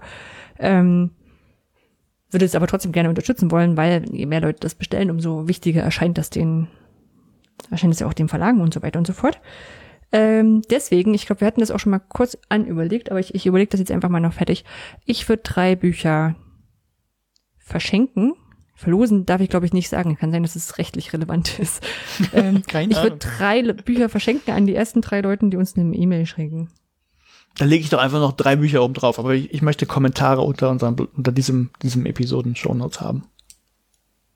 Die ersten Gut. drei Kommentare bekommen. Also hätten wir jetzt sechs. Haben wir sechs, ja. Sechs ich habe hab ich ja vorhin gesagt, ich habe sie noch nicht. Aber Sehr gut. ähm, wenn ihr eine E-Mail schreibt, dann schreibt am besten gleich eure Adresse rein. Ich will es nämlich einfach dann bei dem Unternehmen, beziehungsweise bei, bei, bei äh, äh Geologal, oder wie heißt das, dieses das, wo ich bei meinem Buchhändler bestellen kann, ist aber überall anders in Lieferung. Ich will, ich will mit dieser Lieferung einfach keinen Aufwand haben. Ich, ich will einfach mit dieser Lieferung keinen Aufwand haben und dieses gleich eintragen als Lieferadresse. Ja. Also wer bis hierhin gehört hat, ich bin mir gespannt. Ja, mal gucken.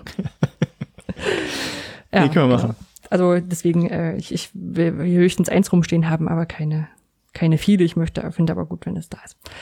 Ja, dann. Ja, aber dann, dann, äh, was ist, gibt es eigentlich ein Ziel? So Spiegel Bestsellerliste oder sowas? Hm, haben wir, glaube ich, gerade Pech, weil also sowohl Sophie Passmann als auch Mighty King Ja, darauf wollte ich ihr, anspielen, ja. Ihre, ihre Bücher ganz weit oben. Das ist. Aber es gibt ja noch jetzt. Platz drei bis zehn. Hm. Ich glaube, das sind Kauft das Buch. Go for Gold. okay. Dann machen wir jetzt aber wirklich zu für heute. Ja, dann äh, bis so in vier Wochen oder so in dem Dreh. Genau, Macht's gut. bis nächstes Mal. Ciao.